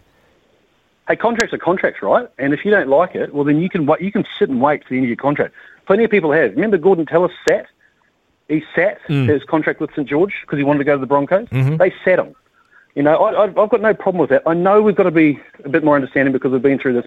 We're in the middle of this pandemic. We're coming to the end of this pandemic. But I'm sorry, a contract's a contract. Unless there's, it works out well for the club, then absolutely they should be pushing hard on these on these players. Absolutely. Mm. Uh, we're running out of time here, boys. Ollie, just um, just want to finish with Kenny McFadden of the sad news this morning that mm. uh, basketball legend um, in New Zealand, Kenny McFadden, um, passing away. You and I are probably a bit too young. Hayden was probably right in that, that heyday, but you and I are probably a bit young. But what do you uh, what do you know and, and, remember, I guess, about Kenny McFadden? Yeah, he's an absolute legend. When I was a sport reporter down in Wellington, I used to ring him all the time. Sometimes it was just to, to do the bet about the state of the NBA playoffs or, or which team was going to advance or you know how Stevie Adams and OKC were looking. Um, so so generous with his time. Always wanted to talk about basketball. Um, and it didn't didn't really matter what time of the day it was. Um, he'd always pick up his phone and, and have a chat and and what he did for the basketball community down there and those young up and comers. And I suppose you know. Steven Adams is the most well known, of course, but you know there are hundreds of other kids that, that he has influenced and he has helped um, you know, not all get to the NBA, but you know, all find this love of basketball, and I think a lot of that is uh, down to Kenny McFadden. So uh, yeah, a, a giant um, for for basketball in this country, and he, he will be sorely missed. Uh, Haydos, I know when you were uh, in your twenties back in the eighties, um, you went along. you went along to a couple of Saints games, mate. What do you uh, remember about Kenny McFadden? So let's get it right. I would have been single figures in age. Um, I would have been single figures in age. And no, we went to games in the 80s, late 80s, and I, I, I mean, it was honestly like walking into what I like what you call a rock concert now. Like you could walk in, it's like walking into something like the Foo Fighters. It was electric. Um, it was it was proper Showtime entertainment, and he was he was the king. You know, Mm. like he, he was the absolute king. It was um, it was. Oh, I, I mean, I remember very vividly then having to block my ears because it was so loud inside there. It was um, it was something else. And you know, Ollie's dead right. He was. Uh, I don't think people quite understand what you know how much he really did Mm. um, and how many people he really affected. So yeah, total legend. Yeah, You know, I- total legend and a massive, massive loss. Yeah, I was saying before that it's one of those. He's one of those guys where the impact you, you don't see a lot of it because it's all behind the scenes and it's like you said. It'll be kid- noticed now, though. Yeah, It'll it be will be. noticed now. Yeah, it- now that he's gone. Absolutely, absolutely. Um, Haydos, thanks heaps for coming on, mate. And Ollie, uh, you too. Um, the Dilmah expertise panel. Great to have uh, you both on this afternoon. Hayden, go and uh, go and sort the dog. Yeah, go the Chiefs this weekend, Ollie. Go to the Chiefs. I don't like your chances. Good stuff. Thanks, thanks. There you go. The uh, the expertise panel there with Ollie Ritchie and Hayden O'Neill. Always good to catch up uh, with them. Uh, thanks to Dilmah celebrating 30 years of tea in uh, New Zealand. I did just get a text in here from Simon who said, uh, "You do this is on double eight double three, the Temper Bed Post text machine. You do realise how silly you sound with hyperb- hyperbole like 90% of New Zealanders when there is no way you have any data but your own filter bubble, right? Simon, are you from Canterbury? Are you from Christchurch or the Canterbury region? I'm suspicious, mate. It's just sport. We're just having a bit of fun, mate. Just having a bit of fun. Um, it is 18 minutes away from 11 o'clock. Uh, we're going to chat to Mick Guerin very, very soon. Um, and we're also going to catch up with uh, Mark Clayton. Gee, a lot of, uh, lot of racing over this weekend, a lot of tips that we're going to need to put into our multis. Multi them with the Warriors. There's a pick for you. Multi them with the Warriors. It'll be the Warriors who probably let you down. Never, never bet on the Warriors. Never bet on the Warriors, and never bet against them. Just don't touch the Warriors when it comes to the TAB. Okay, we're going to catch up with uh, Mick Guerin after this. This is Mornings with Ian Smith on SENZ. Yeah, welcome back into SENZ. 12 minutes away from 11. Sam Hewitt sitting in for Smithy. Uh, he should be back on Monday. Um, but giving us a uh, harness racing update, and uh, thanks to Harness Racing New Zealand, is the great Mick Guerin. He joins the show now. G'day, Mick. Hey, Sammy. How are you, brother? Long time no chat. Yes. Um, look, you've arrived at the right time. Um, mate, good day for harness racing today. Actually, tonight. It's Alexandra Park. It's Derby night. And Derby Day or Derby night anywhere is a big deal. And there's a proper Derby horse in the $250,000 Woodlands Derby tonight. His name is Akuta. And he's been awesome most of his career. He won the harness jewels by 10 lengths last year and he blew most of these away in the prelude last week. So that's race seven tonight at Alexandra Park. 9.20. Now, the rules restrictions don't end until later tonight, so you probably can't go to the race meeting, but uh, you can pop along if you want to be in a pot of 100 people, or you can watch it on trackside because it's a little bit chilly in Auckland today, Sam, as you probably is. realise when you go outside. Um, he'll be the horse to back there, and then I've got one for the punters if you look at responsible bet, because we're all about responsible betting at SENZ, and also about winning, because winning's good, and you have money to do other things with. Race five, number five, Merlin, good horse. He's paying $1.90, doesn't sound much, but if you go Merlin, all up, it's a multi-bet, so they both have to win into Akuta, you're going to get about $2.40. Now, if you did $5 on that, that means you make $7 profit, Sam, and that's enough to buy either a cappuccino, a beer, or something else for $7, and I don't really care what it is. Brilliant. That is fantastic, mate. And that's a good taster for what we can expect tomorrow morning, can't we? On the mail run, mate. What have you What have you Mate. lining up tomorrow morning? I've lost him. He's just, there's just so much going on the mail run. It's uh, it's overloaded the system. Boy. Oh, here he and is. And he's going to want to talk about it. He's, he- see, Sorry, we I, lo- we lo- I told you. We lost you there for I a second, you mate. He's going to want to talk about it. Yeah, I told you he's going to want to talk about it. He's going to be annoying about it tomorrow. So what I'm going to do is I'm going to promise to donate $100 to the Pet Refuge if Louis promises to not mention it on the show. I'll, I'll give them $100 if Louis promises to not mention it or Okay. text about it or tweet about it ever again. And what what what's this? What's this, Mick? Because you cut off right at the beginning. What what are we wanting Louis not to mention? I'm not mentioning it either. So last week on the show, he, he, he had a, a nice moment where he managed to tip some winners, and we're not going to talk about Oh yes, no, I did. I saw the Twitter activity, Mick. I saw the Twitter. We have. Yeah. I, I've heard of a phrase. I'm not a big betting man, but I've heard of a phrase: tips, not slips. So you know, you don't just post your winnings. You, you got to talk about your losses as well, and give the punters the tips first. So um, I'll look forward Sam, to that. imagine, imagine if your life got to the stage where you got out of bed at seven o'clock on Saturday morning to go sit in a room with Louis for two hours. It's already depressing enough. I do not want to be listening to him rave on about his goodness of life. So hundred dollars to Pet Refuge if he promises not to mention it on the show tomorrow. Fantastic, Mick. I can't wait, mate. Go well. Enjoy the weekend. Cheers, brother. Awesome. There you go. Mick Guerin there um, for Harness Racing New Zealand. Uh, live the dream and get involved in harness racing today. You can visit uh, hrnz.co.nz. We'll take a break. We'll be back after this. Summer or winter, he's the voice of sport in our Aotearoa. This is Mornings with Ian Smith on E SENZ. The loveracing.nz update. Your home for everything thoroughbred racing. Visit loveracing.nz. Racing's biggest fan. yes, time for our Love Racing update. Thanks to loveracing.nz. And Clado joins us. Clado, what have we got going on this weekend, mate? Good morning, Sam. There is plenty going on this weekend. We've got Hawera racing today on a dead six track. We go to Tauranga. There's going to be a heavy track there tomorrow. And Riccarton down the South Island. And I think even more racing on Sunday at Te Hera Oh, fantastic, mate. What are, what are you looking forward to the most? What have you got your eyes on? Must be a race or a Well, horse. well, Maybe you want to throw us a tip as well? There's some really good racing coming up. I just enjoy every race as a as a as a cup race to me, Sam. I'm such a tragic, but I love it all in harness. Uh, today, I, I found a couple for our you know, listeners this morning. In the last race today, there's a horse called He's Rick, one of the locals. Now he's at sixteen and four dollars, so he's a great each way bet. And he always he always one of those horses a little bit underrated, but always puts in. And um, I think he's great each way value in the last today at Hawera. And if we go to the race before, now there will not be a dry eye in the racing industry if Angaria can take out the race before. Of course, trained by Debbie Sweeney, who sadly lost her brother Mark in that boating tragedy up north during the week. So, boy, I tell you what, the tears will be rolling down a few people's eyes Oh. if Angaria can take out the race before. He's got to take on the Te Akau army, but he's a tough boy by Angaria, and, and gee, I think he can he can nut it out. He's got good form over the distance and the dead six. So, yeah, come on, Angaria. Fantastic. We'll be cheering him on, um, Clado, and listening to the Good Oil as well over the weekend, mate. Go well. Enjoy Yep. it. Enjoy it. And Kyle uh, Mills tomorrow. Oh, Kyle Mills on the good order tomorrow. Fantastic. That is fantastic. He's a big punter. I love it. Good stuff, Clado. We'll, uh, we'll catch up again soon. Thanks. Thank you, Sam. There you go. Bye. Mark Clayton there as part of our Love Racing.nz update for all your thoroughbred racing news, previews, reviews, and more. Visit loveracing.nz. And we cross straight away to the TAB, the good folks at the TAB who uh, set up all of these markets for us. And uh, there's lots, lots going on this weekend. Pip Morris joins us now. Pip, uh, afternoon or morning, I should say. Uh, what we got going on today?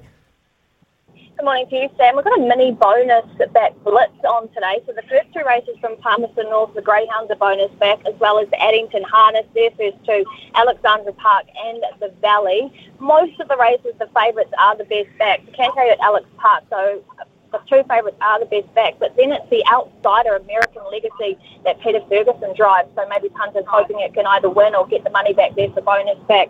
And at the Valley, uh, your favourites are the best backs as well and marginally in race number two, everyone's still backing the favourite there. And look, I think if you want to play the bonus backs in race number two, Super Gold could be a good one to take on the favourite there. I think she'll run top four, so you should get your money back. And look, there's plenty to play into this weekend, so get involved.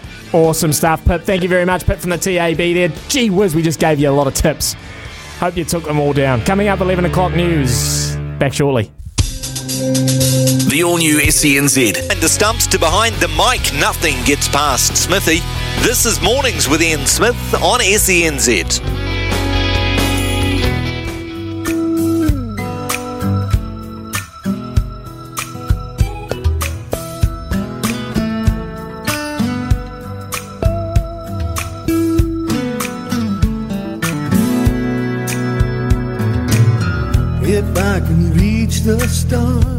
Oh, bit Eric Clapton.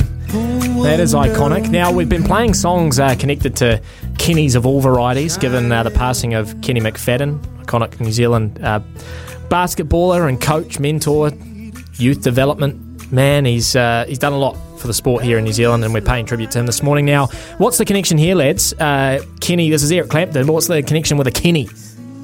Uh, the, con- the, the connection here is uh, this song was written by and features Kenneth Babyface Edmonds. Oh, there you go. Kenny Edmonds, fantastic. There you go. Um, really, really sad to hear that news this morning. I know um, Staffy this afternoon has got a few uh, things lined up to pay tribute to the great man Kenny McFadden. Um, we're coming up four minutes past 11 here, SENZ. Sam Hewitt sitting in for Smithy. Um, he should be back on Monday. Um, normal transmission will resume. What are we going to do this hour? We're going to talk very shortly to Chris Milicich. Um, got a lot of football to talk about, including a, a very surprising result, um, which has just come across our desk. We'll talk about that very, very shortly. We're going to catch up with Daryl McLaughlin um, as part of our Greyhound Racing interview, and of course, we'll uh, have Stump by Smithy, or Stump by Sammy today, isn't it? Um, $50 TB bonus bet up for grabs and some sleep drops. Um, if you can make it past me behind the stumps, some good categories as well. I've been told by Logan, so that's coming up uh, after eleven thirty. But we're going to chat some football now, and uh, it's a great pleasure to welcome into the show Chris Milicich. He's a, a, football correspondent extraordinaire, but he's also a coach. He's been involved in the New Zealand scene for a number of years, and uh, he's on the line now. Welcome into the show, Chris. Morning, Sam. How are you? I'm doing very well, mate. Now, um, I've got a lot of football I want to talk to you about, but something that's just come across my desk uh, in the last 10 or so minutes a very surprising result in the World Cup qualifiers this morning. Italy lose possession, and it's worth a crack! It's just astonishing! North Macedonia strike in added time! and there is bedlam in the stands at the Renzo Barbera. The former Palermo player Trajkovski with the sweetest hit you can imagine. And one of the great, great upsets, but they're checking it now. North Macedonia beating Italy 1 0 in the World Cup qualifiers. That means Italy will miss their second consecutive FIFA World Cup. That's remarkable, Chris. That is beyond remarkable.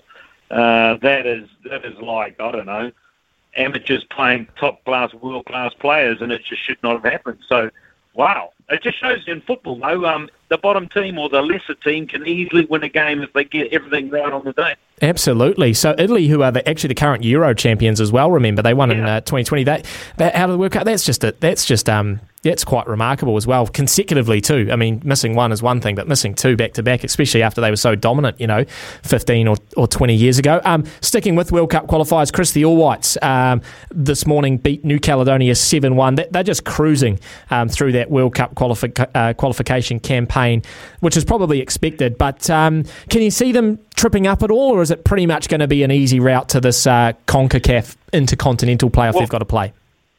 Yeah, if they were going to trip up, I think they'd have tripped up in one of the first two games uh, when they had such a, a diverse group coming in because they've got players coming in left, right, and centre from all around the world. Now it's starting to get to the more solid, what you recognise as the all-white group, and I can't see them tripping up in a semi-final or a final. But as you've just said about North Macedonia, anything can happen. You know, uh, but I think that Danny and the team uh, have done a lot of really good work over the last sort of 12 to 18 months built a brand new sort of competent professional team, and all things being equal, they shouldn't slip up in the qualifiers. If they do make the, um, or if they do win the final, they then take on the uh, fourth ranked team in CONCACAF, which is looking like Panama at the moment. I know they've still got a few games to play, but Panama, and then sitting around them is Costa Rica, El Salvador. The All Whites, they'd be pretty happy with that, wouldn't they? Avoiding the bigger teams like Mexico, USA, and Canada. Could, do you think they could take a Panama or a Costa Rica? Well, it's a one-off game. This isn't a home and away thing because of the COVID environment we're in. So it's a one-off game. So that increases the odds of the All Whites winning significantly. Uh, the second thing is, of course, we're not having to play, you know, the best team in any other confederation. This is probably the confederation that, in most people's eyes, would be the next weakest on top of Oceania. Um, and if you took out Mexico, as we saw last time in the, one of the qualifiers, when we've had to play Mexico, it becomes we just they're just far superior to us. The US is probably that, but I would have said Canada. I know Canada's having a great World Cup qualifying run, but uh, I would think we could have a go against them. But certainly the, the, the teams you mentioned in that echelon, uh, we would certainly be fairly confident going into that. Because the key thing about this game, as long as we're 50-50 chance of winning, then it comes down to the intangibles. And I often think that I remember the Portugal coach said to me once when we just got beat 1 0 at the World Cup, he said to me, Kiwis, basically, he wished everybody had the sort of heart desire of a Kiwi player that just keep going no matter what. And even when they're outclassed, they'll just keep going, they don't give up. So that, if we can bring the Kiwi intangibles into that environment, then there's a chance we can win that game. What a more than even chance we can win that game. The uh, you mentioned before the fact that we're not going to have the, the whole home and away um, legs. It's just going to be the one off game over in um, Qatar. I guess what are the advantages and disadvantages of that? Obviously, the advantage of being of doing the home and away is that you get to play in front of your crowd, which is a big advantage. But then I guess playing it in Qatar, where they've been for the last you know few weeks, getting accl- uh, acclimated, is that going to be an advantage for them? Look, I, I think playing in a Qatar means it's a no advantage for either side. Um, so Whites will be in a better situation because they've been there for quite a while and they'll feel more comfortable there. Uh, but that's not to say that the opposition they have won't spend quite a bit of time in Qatar getting ready for it as well.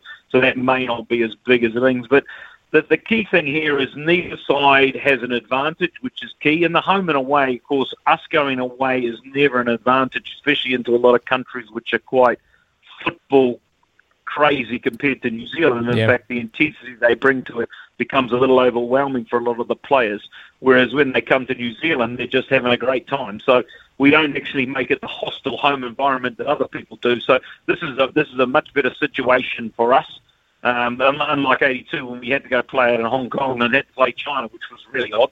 Um, but this is this is a very neutral environment for both groups, and there won't be massive crowd supports for either team, uh, and so it'll be the best team on the day, which I don't actually mind in a one-off game if they remove all the sort of pieces that can come in to make the team play better. Yeah, I remember the um, that Peru uh, qualification last time, and when yeah. they went over to Peru, the the guys outside the hotel and the fireworks going off, they they didn't want the All Whites to to go to sleep and uh, and get any sort of uh, physical advantage. So uh, yeah, interesting. We're not going to have that this time round. Um, what do you think the World Cup's going to be like this year, Chris? Obviously in Qatar, very hot. Um, it's at the end of the year because of that. Following a very difficult few years for international sport, football in particular, is it going to be, I guess, as as big as previous World Cups? I, personally, I think FIFA's made a horrendous error here, sticking it in a period inside competitions. Mm. So you're talking most of the world, you know, the 120 professional leagues around the country, around the world, they're generally running them. Um, players are getting paid an awful lot of money by clubs. We may not see the very best players made available for their for their uh, for the thing because of you know injury in quote marks. Um, I I think it's pandering to the money, pandering to whatever happened, and I think they've made a fundamental error here. And I'm hoping that this becomes a catalyst for a complete restructure of the World Cup. We go back to a bit of a leaner World Cup that allows the best players and the best teams to come through. I mean, now talking about expanding it, and you go, well, how big? how big? So, look, I think it won't be the level of excitement we have now because you're talking about fans that are fully into their club program suddenly have to stop, go to a World Cup, yeah. in or out, come back to the club program, it, it becomes very dislocated for fans, players, coaches, because the thing on when it's generally in June, July, they've come out of their club, you can get them really focused on what they're doing, a separate campaign, their fitness levels are all correct, you can work on what's going on, you can freshen them up. This is coming in a situation where they've already played a hunk of a season.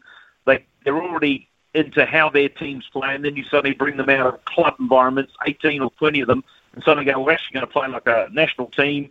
Um, there will be little windows leading into that World Cup where you can get them right. I, I think we'll see at the end of this World Cup um, somebody from FIFA admitting that the dates was a bad error. Yeah, and I know too, you know, the some of the other things going on with uh, the rules in Qatar. Like I know you can't have alcohol, and um, they are relaxing the rules, but only for people that have purchased hospitality package packages in the stadium. So, you know, not that not that it's all about the, the booze, but there's just things like that that also take away from the fan experience as well. Well, my question is, Heineken's one of the biggest sponsors, and these are things. How, how's that going to work? You know, from Yeah. a business point of view, FIFA must be just wondering that the, the people who are on the bottom, you know, the, the marketing team and all them must be going, how are we going to make this work? I mean, how can Heineken have signs around a Qatari stadium, and how can they do the hospitality tents around places and invite things? And you know, just, I don't know. It's, I'd love to know why the decision was made for Russia and Qatar, but um, us mere mortals are nowhere near those sort of decisions. But the reality is, if uh, it's one of, it is the biggest money-generating event in the world by miles. Um, billions and billion dollars it generates, funds the whole, you know, the system, and suddenly that's being put at risk for a probably what is a political decision. And I think that um, a lot of people are unhappy. I know the whole of Europe's unhappy. UEFA heads are unhappy, and so I don't think we'll see it again. So hopefully we we get to the situation. I know as a fan that if someone said you could go to Russia or Qatar to watch a World Cup, it was probably the first time ever I went. I ain't going. yeah, absolutely. It's going to be very interesting to see how it all plays out uh, come November. Chris, um, just before we let you go, mate, a bit of a change of tact. Uh, the National League uh, starts today uh, in New Zealand, but a bit of a revamped National League, isn't it? What exactly is the uh, is the format um, for this year? How's it all changed? Yeah, look, it's it has changed. Well, they, they tried it last year, and it, and it sort of COVID sort of killed it. So what you have is got 12 teams and three regional leagues across the country, so about 36 teams.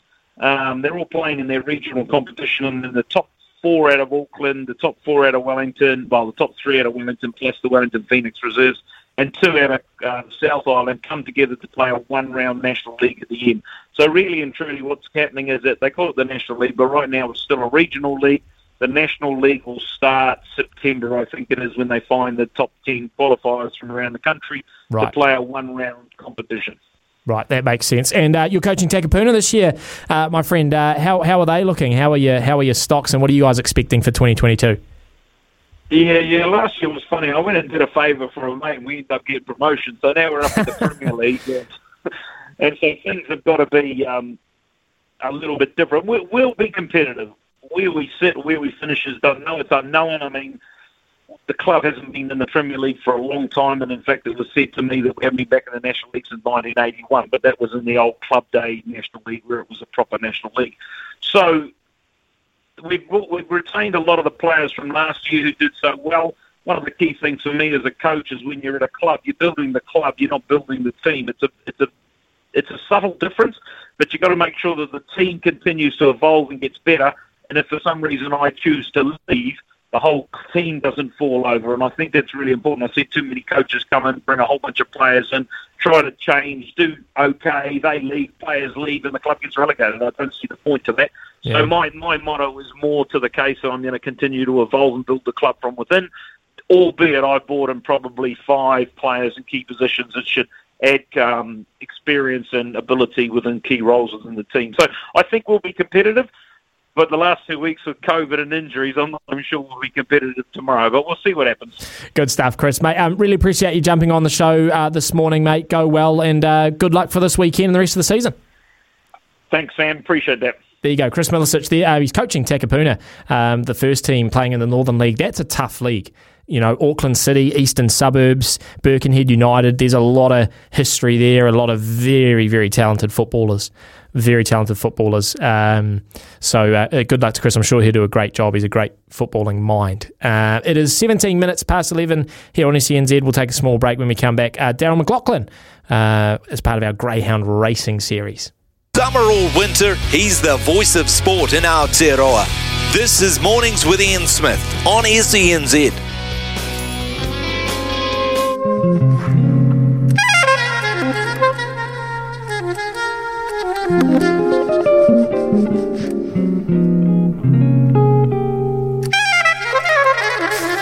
Kenny G, summertime here, 22 past 11 on SENZ. What a sultry tune to play for you Friday morning. Uh, we are honouring uh, Kenny McFadden. That's our Kenny theme for the morning. Um, the sad passing of Kenny McFadden, a, a basketball legend in New Zealand. Um, yeah, just really sad to see him go. Um, very lucky now to be ta- uh, joined by uh, Greyhound um, icon, I guess you'd say. Daryl McLaughlin, he's, a, he's an owner. He's owned some outstanding dogs over the years. Uh, and now you all know out there that I am a greyhound novice. So I'm going to need Daryl to, to enlighten me and educate me a little bit. But he joins the show now. Uh, morning to you, Daryl. How are you? Very good well. Good, good, good to be on the show. Yeah, good to have you, mate. Good to have you. Now, uh, tell me a little bit about how you got involved with greyhounds in the beginning. How did it all start for you? I guess um, it was probably about three, five years ago. I can't remember it so long ago. Um, I was involved. I've been a all my life, so you know, since I was seven years of age. So it's been a long time, fifty, probably two, three years.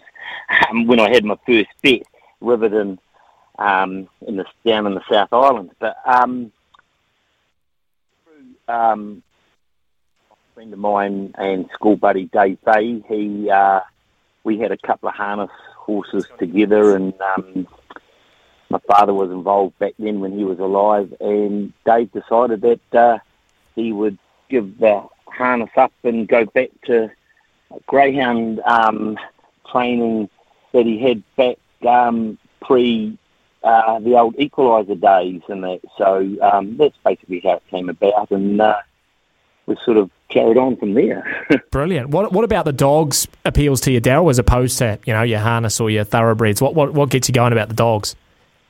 Um, I guess, to be honest, uh, well, my first love was always harness racing. Um, and uh, Dave offered me a dog once, and it was a sprinter. So they raced over 295 metres, and he said, Look, I've got a share in this dog for you if you want to take it. I said, Oh, okay. Um, after the race, he said, What did you think of it? And I said, Wow, it was over pretty quick. I said, Probably not really my cup of tea. He said, "I don't worry." He said, "We've got a um, you know, middle distance races as well and some distance races." Um, he said, "Maybe we look out for a, a middle distance dog." And uh, I said, "Oh yeah, I'd be pretty keen." And he had a dog in mind for a, a mutual friend, and Glenn, Glenn Goodwin from Australia that we uh, he basically gave me them online really um, on a greyhound check. Um, um, page or something, and there was a dog offered to us uh, through a chap by the name, I think it was Mick Abbott at the time. Um, it was very expensive, uh, what I thought it was back then, um, about thirteen or fourteen thousand dollars, and um, I basically said uh, I'd be keen on it, but it was a bit more than one I wanted to pay. He says, "Oh," he says, um, "That's all good if you don't want to buy it." He says, um, "I'll just buy it a whole lot myself." So that obviously got the got the alarm bells ringing, and I thought, gee, I need probably need to buy this. I'd hate to be missing out on something, and it was a very good dog called Egyptian Gold. It won a couple of Group Two races, and we we sort of tripled our money, if not more. So that was sort of the bug from there on. That was the start of it. Mm. And I know you've had some uh, some pretty special dogs over the years. Dale, talk to us about some of your favourites. I know you had uh, Winsome Ashley, who's you know one of the best we've ever had in New Zealand, and uh, still holds the 527 metre track record at, Manukau. Tell us about some of the other ones that you've had across the years. Oh, yes. Well, I guess at the end of the day, um, straight after Egyptian Gold, I was lucky enough to be offered a dog again through Glenn Goodwin and a Kenny and a chap by the name of Kenny Howe in uh, Sydney called Willie Watt. And um, again, I think back in those days it was like about twenty-five thousand dollars, I think, which was a lot of money. Um, all these were brought unbeknownst to my wife, um, and such, and um, I was always a bit nervous about that because um, of the amount of money uh, we were outlaying for it. But I still remember Willie Watt. He was he got he won Greyhound of the Year. He probably one of the only greyhounds I've ever had that's won on every track he raced on. Um, he won a he won a derby for me uh, once, and it's always been a passion of mine to to win derbies. Um, but there was a wee bit of a story to that. Um, a well-known journalist and um, avid greyhound racing fan, uh, man, and Peter Fenimore was standing beside me at Addington Raceway when it uh, had its first start, and I'd paid all this money for this particular dog, and um, jumped out of the boxes, and uh, on the first bend, it fell over, Oh, and I basically went from uh, I'm a ginger like Dave, um, from being a red to, to white in a in a, in a very short Oh, time. So dear. I was incredibly um, nervous, A, for the dog, of course, but also B, um, if it had sustained any injuries. And uh, during that time, um, and, and it hadn't. So, and it went on to win Greyhound of the Year. So he Hmm. was a very special dog to me. Um, I guess I've had a couple of really nice stayers in, in my time. One was Oyston Spice, and it was a bit like the old Swift Fantasy. It would race over the 770 or 765 or whatever it was back then. Um, and it would drop out and be five or six lengths behind them and just run around them and win. So that was always a good thrill. Um, and I guess, yeah, um, you've alluded to Winsome Ashley. She was probably the, the pick of the bunch by far. Uh, she was an incredible um, greyhound, um, unbelievable, really. And I was lucky enough um, to buy that from uh, Minnie Finn and John Finn in, uh, in Australia. At that particular time, uh, Robin Wales was a big fan of the Winston dogs, and I'm not too sure how that one. He is a mate of mine, and he owns, all the Opara racing uh, dogs. Um, it slipped under his radar, and I was lucky enough to purchase it. And of course, it uh, went on to to win numerous races. Um, and you know, its career was cut short by injury, but we we would never have raced it much more than than uh, than the starts that it had. I think it was between 25 and 30. Um, in the fact that they, you know, I'm I'm I'm really positive in the fact that if, if a bitch has too many starts, it, it won't leave a lot of good dogs. And uh, we used that theory and put it into practice, and Winston actually left some uh, nice dogs that are Mm. still racing today. Um, you know, one being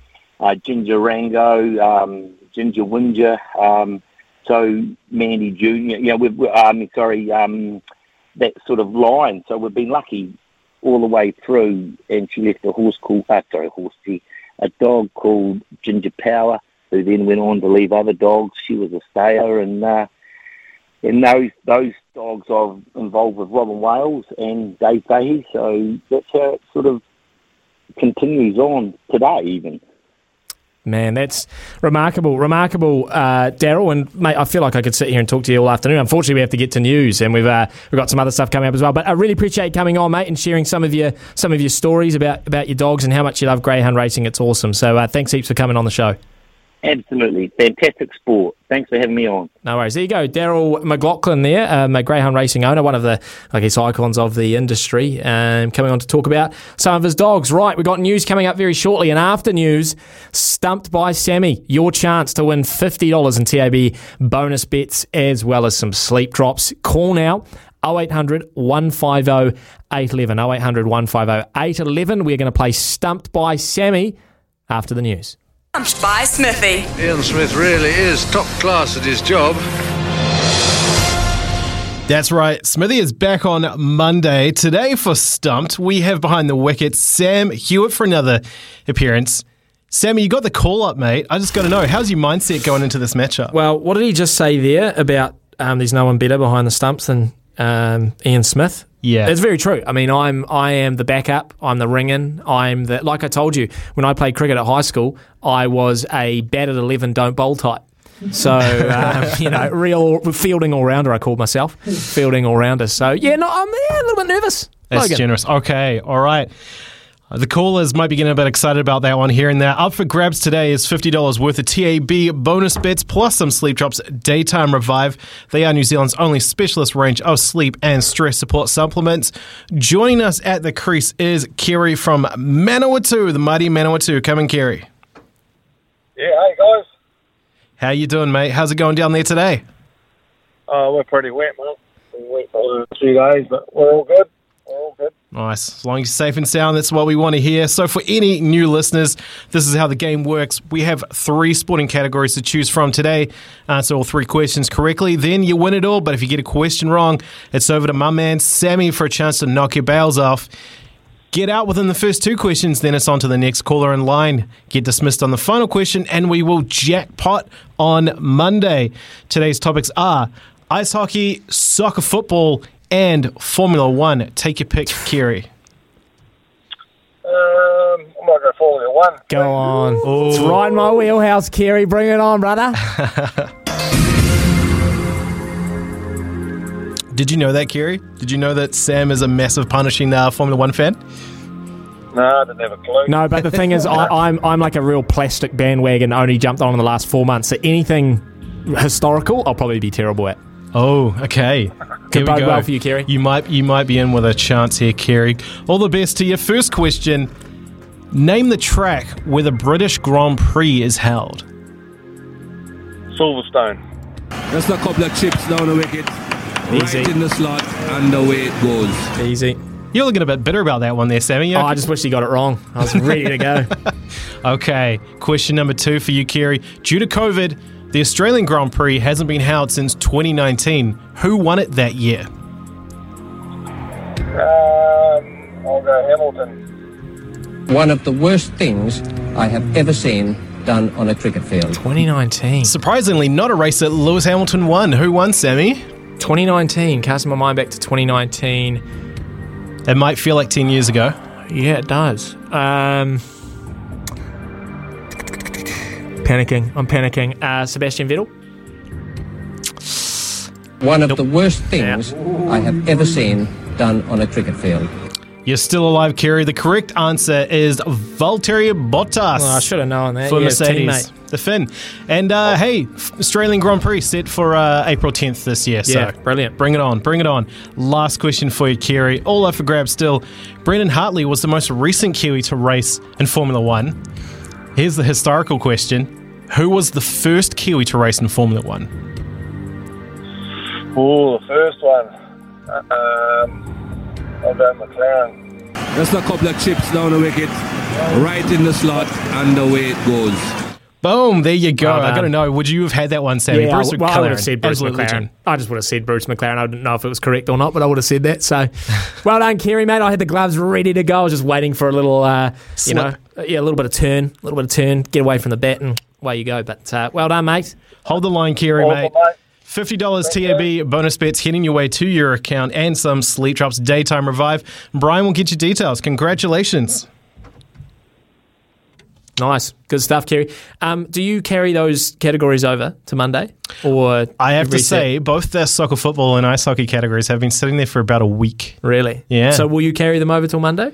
Uh, potentially. I, 'Cause I- I might come up with new ones on the weekend. We'll see. Well, I was just thinking, why don't we just why don't we do those ones? Just a little bit of you and me right yeah. now. Well, I mean, you probably know the answers, but I'd be keen to test myself. Maybe we get Brian involved.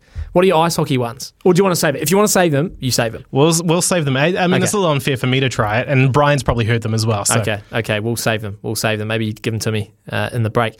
Uh, there you go. Stumped by uh, Sammy. And uh, Kerry gets the chocolates today. Uh, didn't give me much of a chance. Although I, I should have got Bottas, really. You know, if it wasn't Lewis, of course it was going to be his teammate. But 2019 does feel like a long time ago. Um, and yeah, you remember 2020, it got cancelled right at the last minute, didn't it? Um, I remember that because I was Yeah. uh, working uh, at News Corp Australia at the time, and you know we are getting all the videos of people lined up at the gates waiting to come in, Yeah. and then the big news came in: Dan Andrews locks down Melbourne, and that was it. Yeah, and I remember them turning all the fans away. People weren't happy because they were like, "What? Why? What's going on?" And um, it was right when. And actually, um, I had to remember this for Staff's show. Um, the twenty fifth of March, twenty nineteen. It has been three years to the day since we went into lockdown. That's sad. 25th of March. Was it 2019 or 2020? it's been two or three years. It's crazy how you've how we've Uh, forgotten. eh? 2020, yeah, I did 2020, two years. Tw- two years. Yeah. Yeah. Okay. So it's been two years to the day since New Zealand went into level four lockdown. Man, where has that time gone? Where has that time gone? Um, Formula One this weekend too in Jeddah, the um, Saudi Arabian Grand Prix. Uh, and talking to Luke Smith earlier in the show. If you missed that, you can go check it out in the podcast. Um, hoping, from my point of view, for another Ferrari one-two, but. The Red Bull, are they coming back? You know, after last weekend, have they got the problems right with the car? Um, are they going to finish the race? I actually mentioned this on Monday. It's quite remarkable, isn't it, that 57 laps at Bahrain and someone like Checo Perez went out on the final lap. It's like, had the race been 58, do you reckon he would have done it on the 58th lap? If it had been 54, would have he been fine? Like, it's so funny how those things happen on the last lap. Like the fuel goes or the engine goes, or remember Charles Leclerc was in box position for that Grand Prix last year.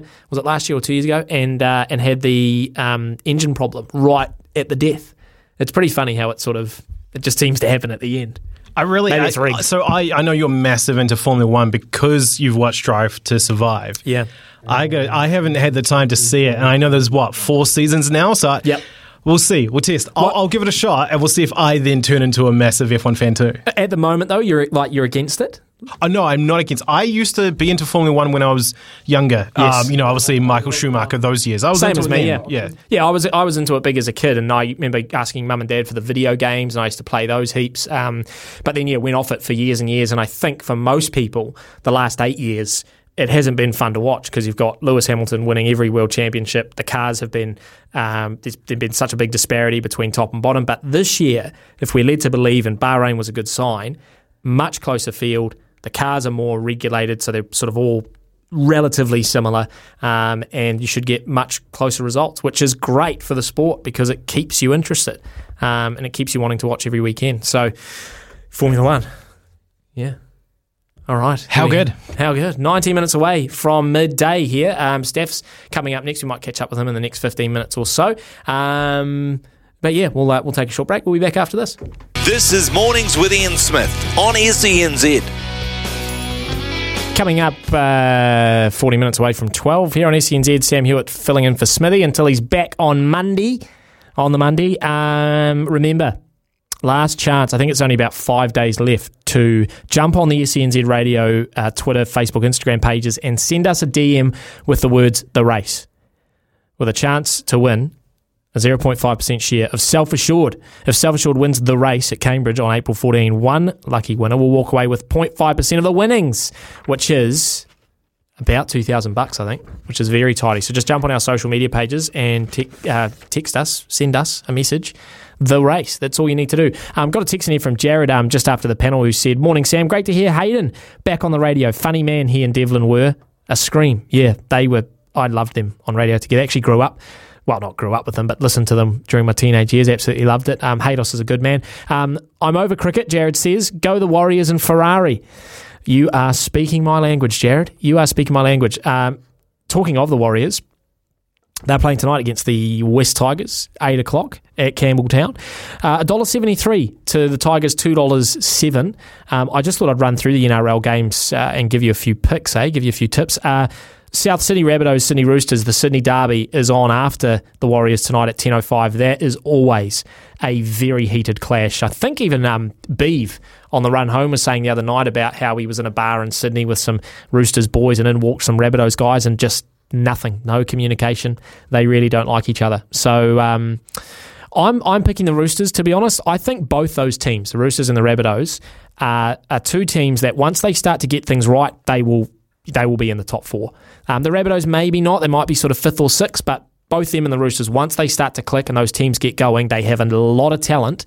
And they'll find their way back up to the top. So I think the Roosters, um, I think they get it done tonight against South Sydney. Um, they're paying $1.59 to South Sydney 230 But I could, you know, I could just as easily, if South Sydney turn up in a big way, could see them um, getting the win as well. Um, tomorrow night, Penrith and Newcastle at five. Um, you know, Newcastle are looking really, really good. They're paying two dollars ninety now. My head says Penrith. Um, I see Nathan Cleary and Liam Martin have all been, and James Fisher Harris have all been ruled out permanently, so they're not going to be there. But Newcastle, they're sort of the fairy tale team right now, um, paying two dollars ninety. Um, they could they cause an upset? Maybe, maybe. But my head says Penrith. Uh, Melbourne Parramatta uh, tomorrow night at seven thirty. Melbourne will win that, I think, um, quite easily. Uh, and then nine thirty, uh, Canberra v the Gold Coast, and Canberra at dollar seventy four, Gold Coast at two dollars.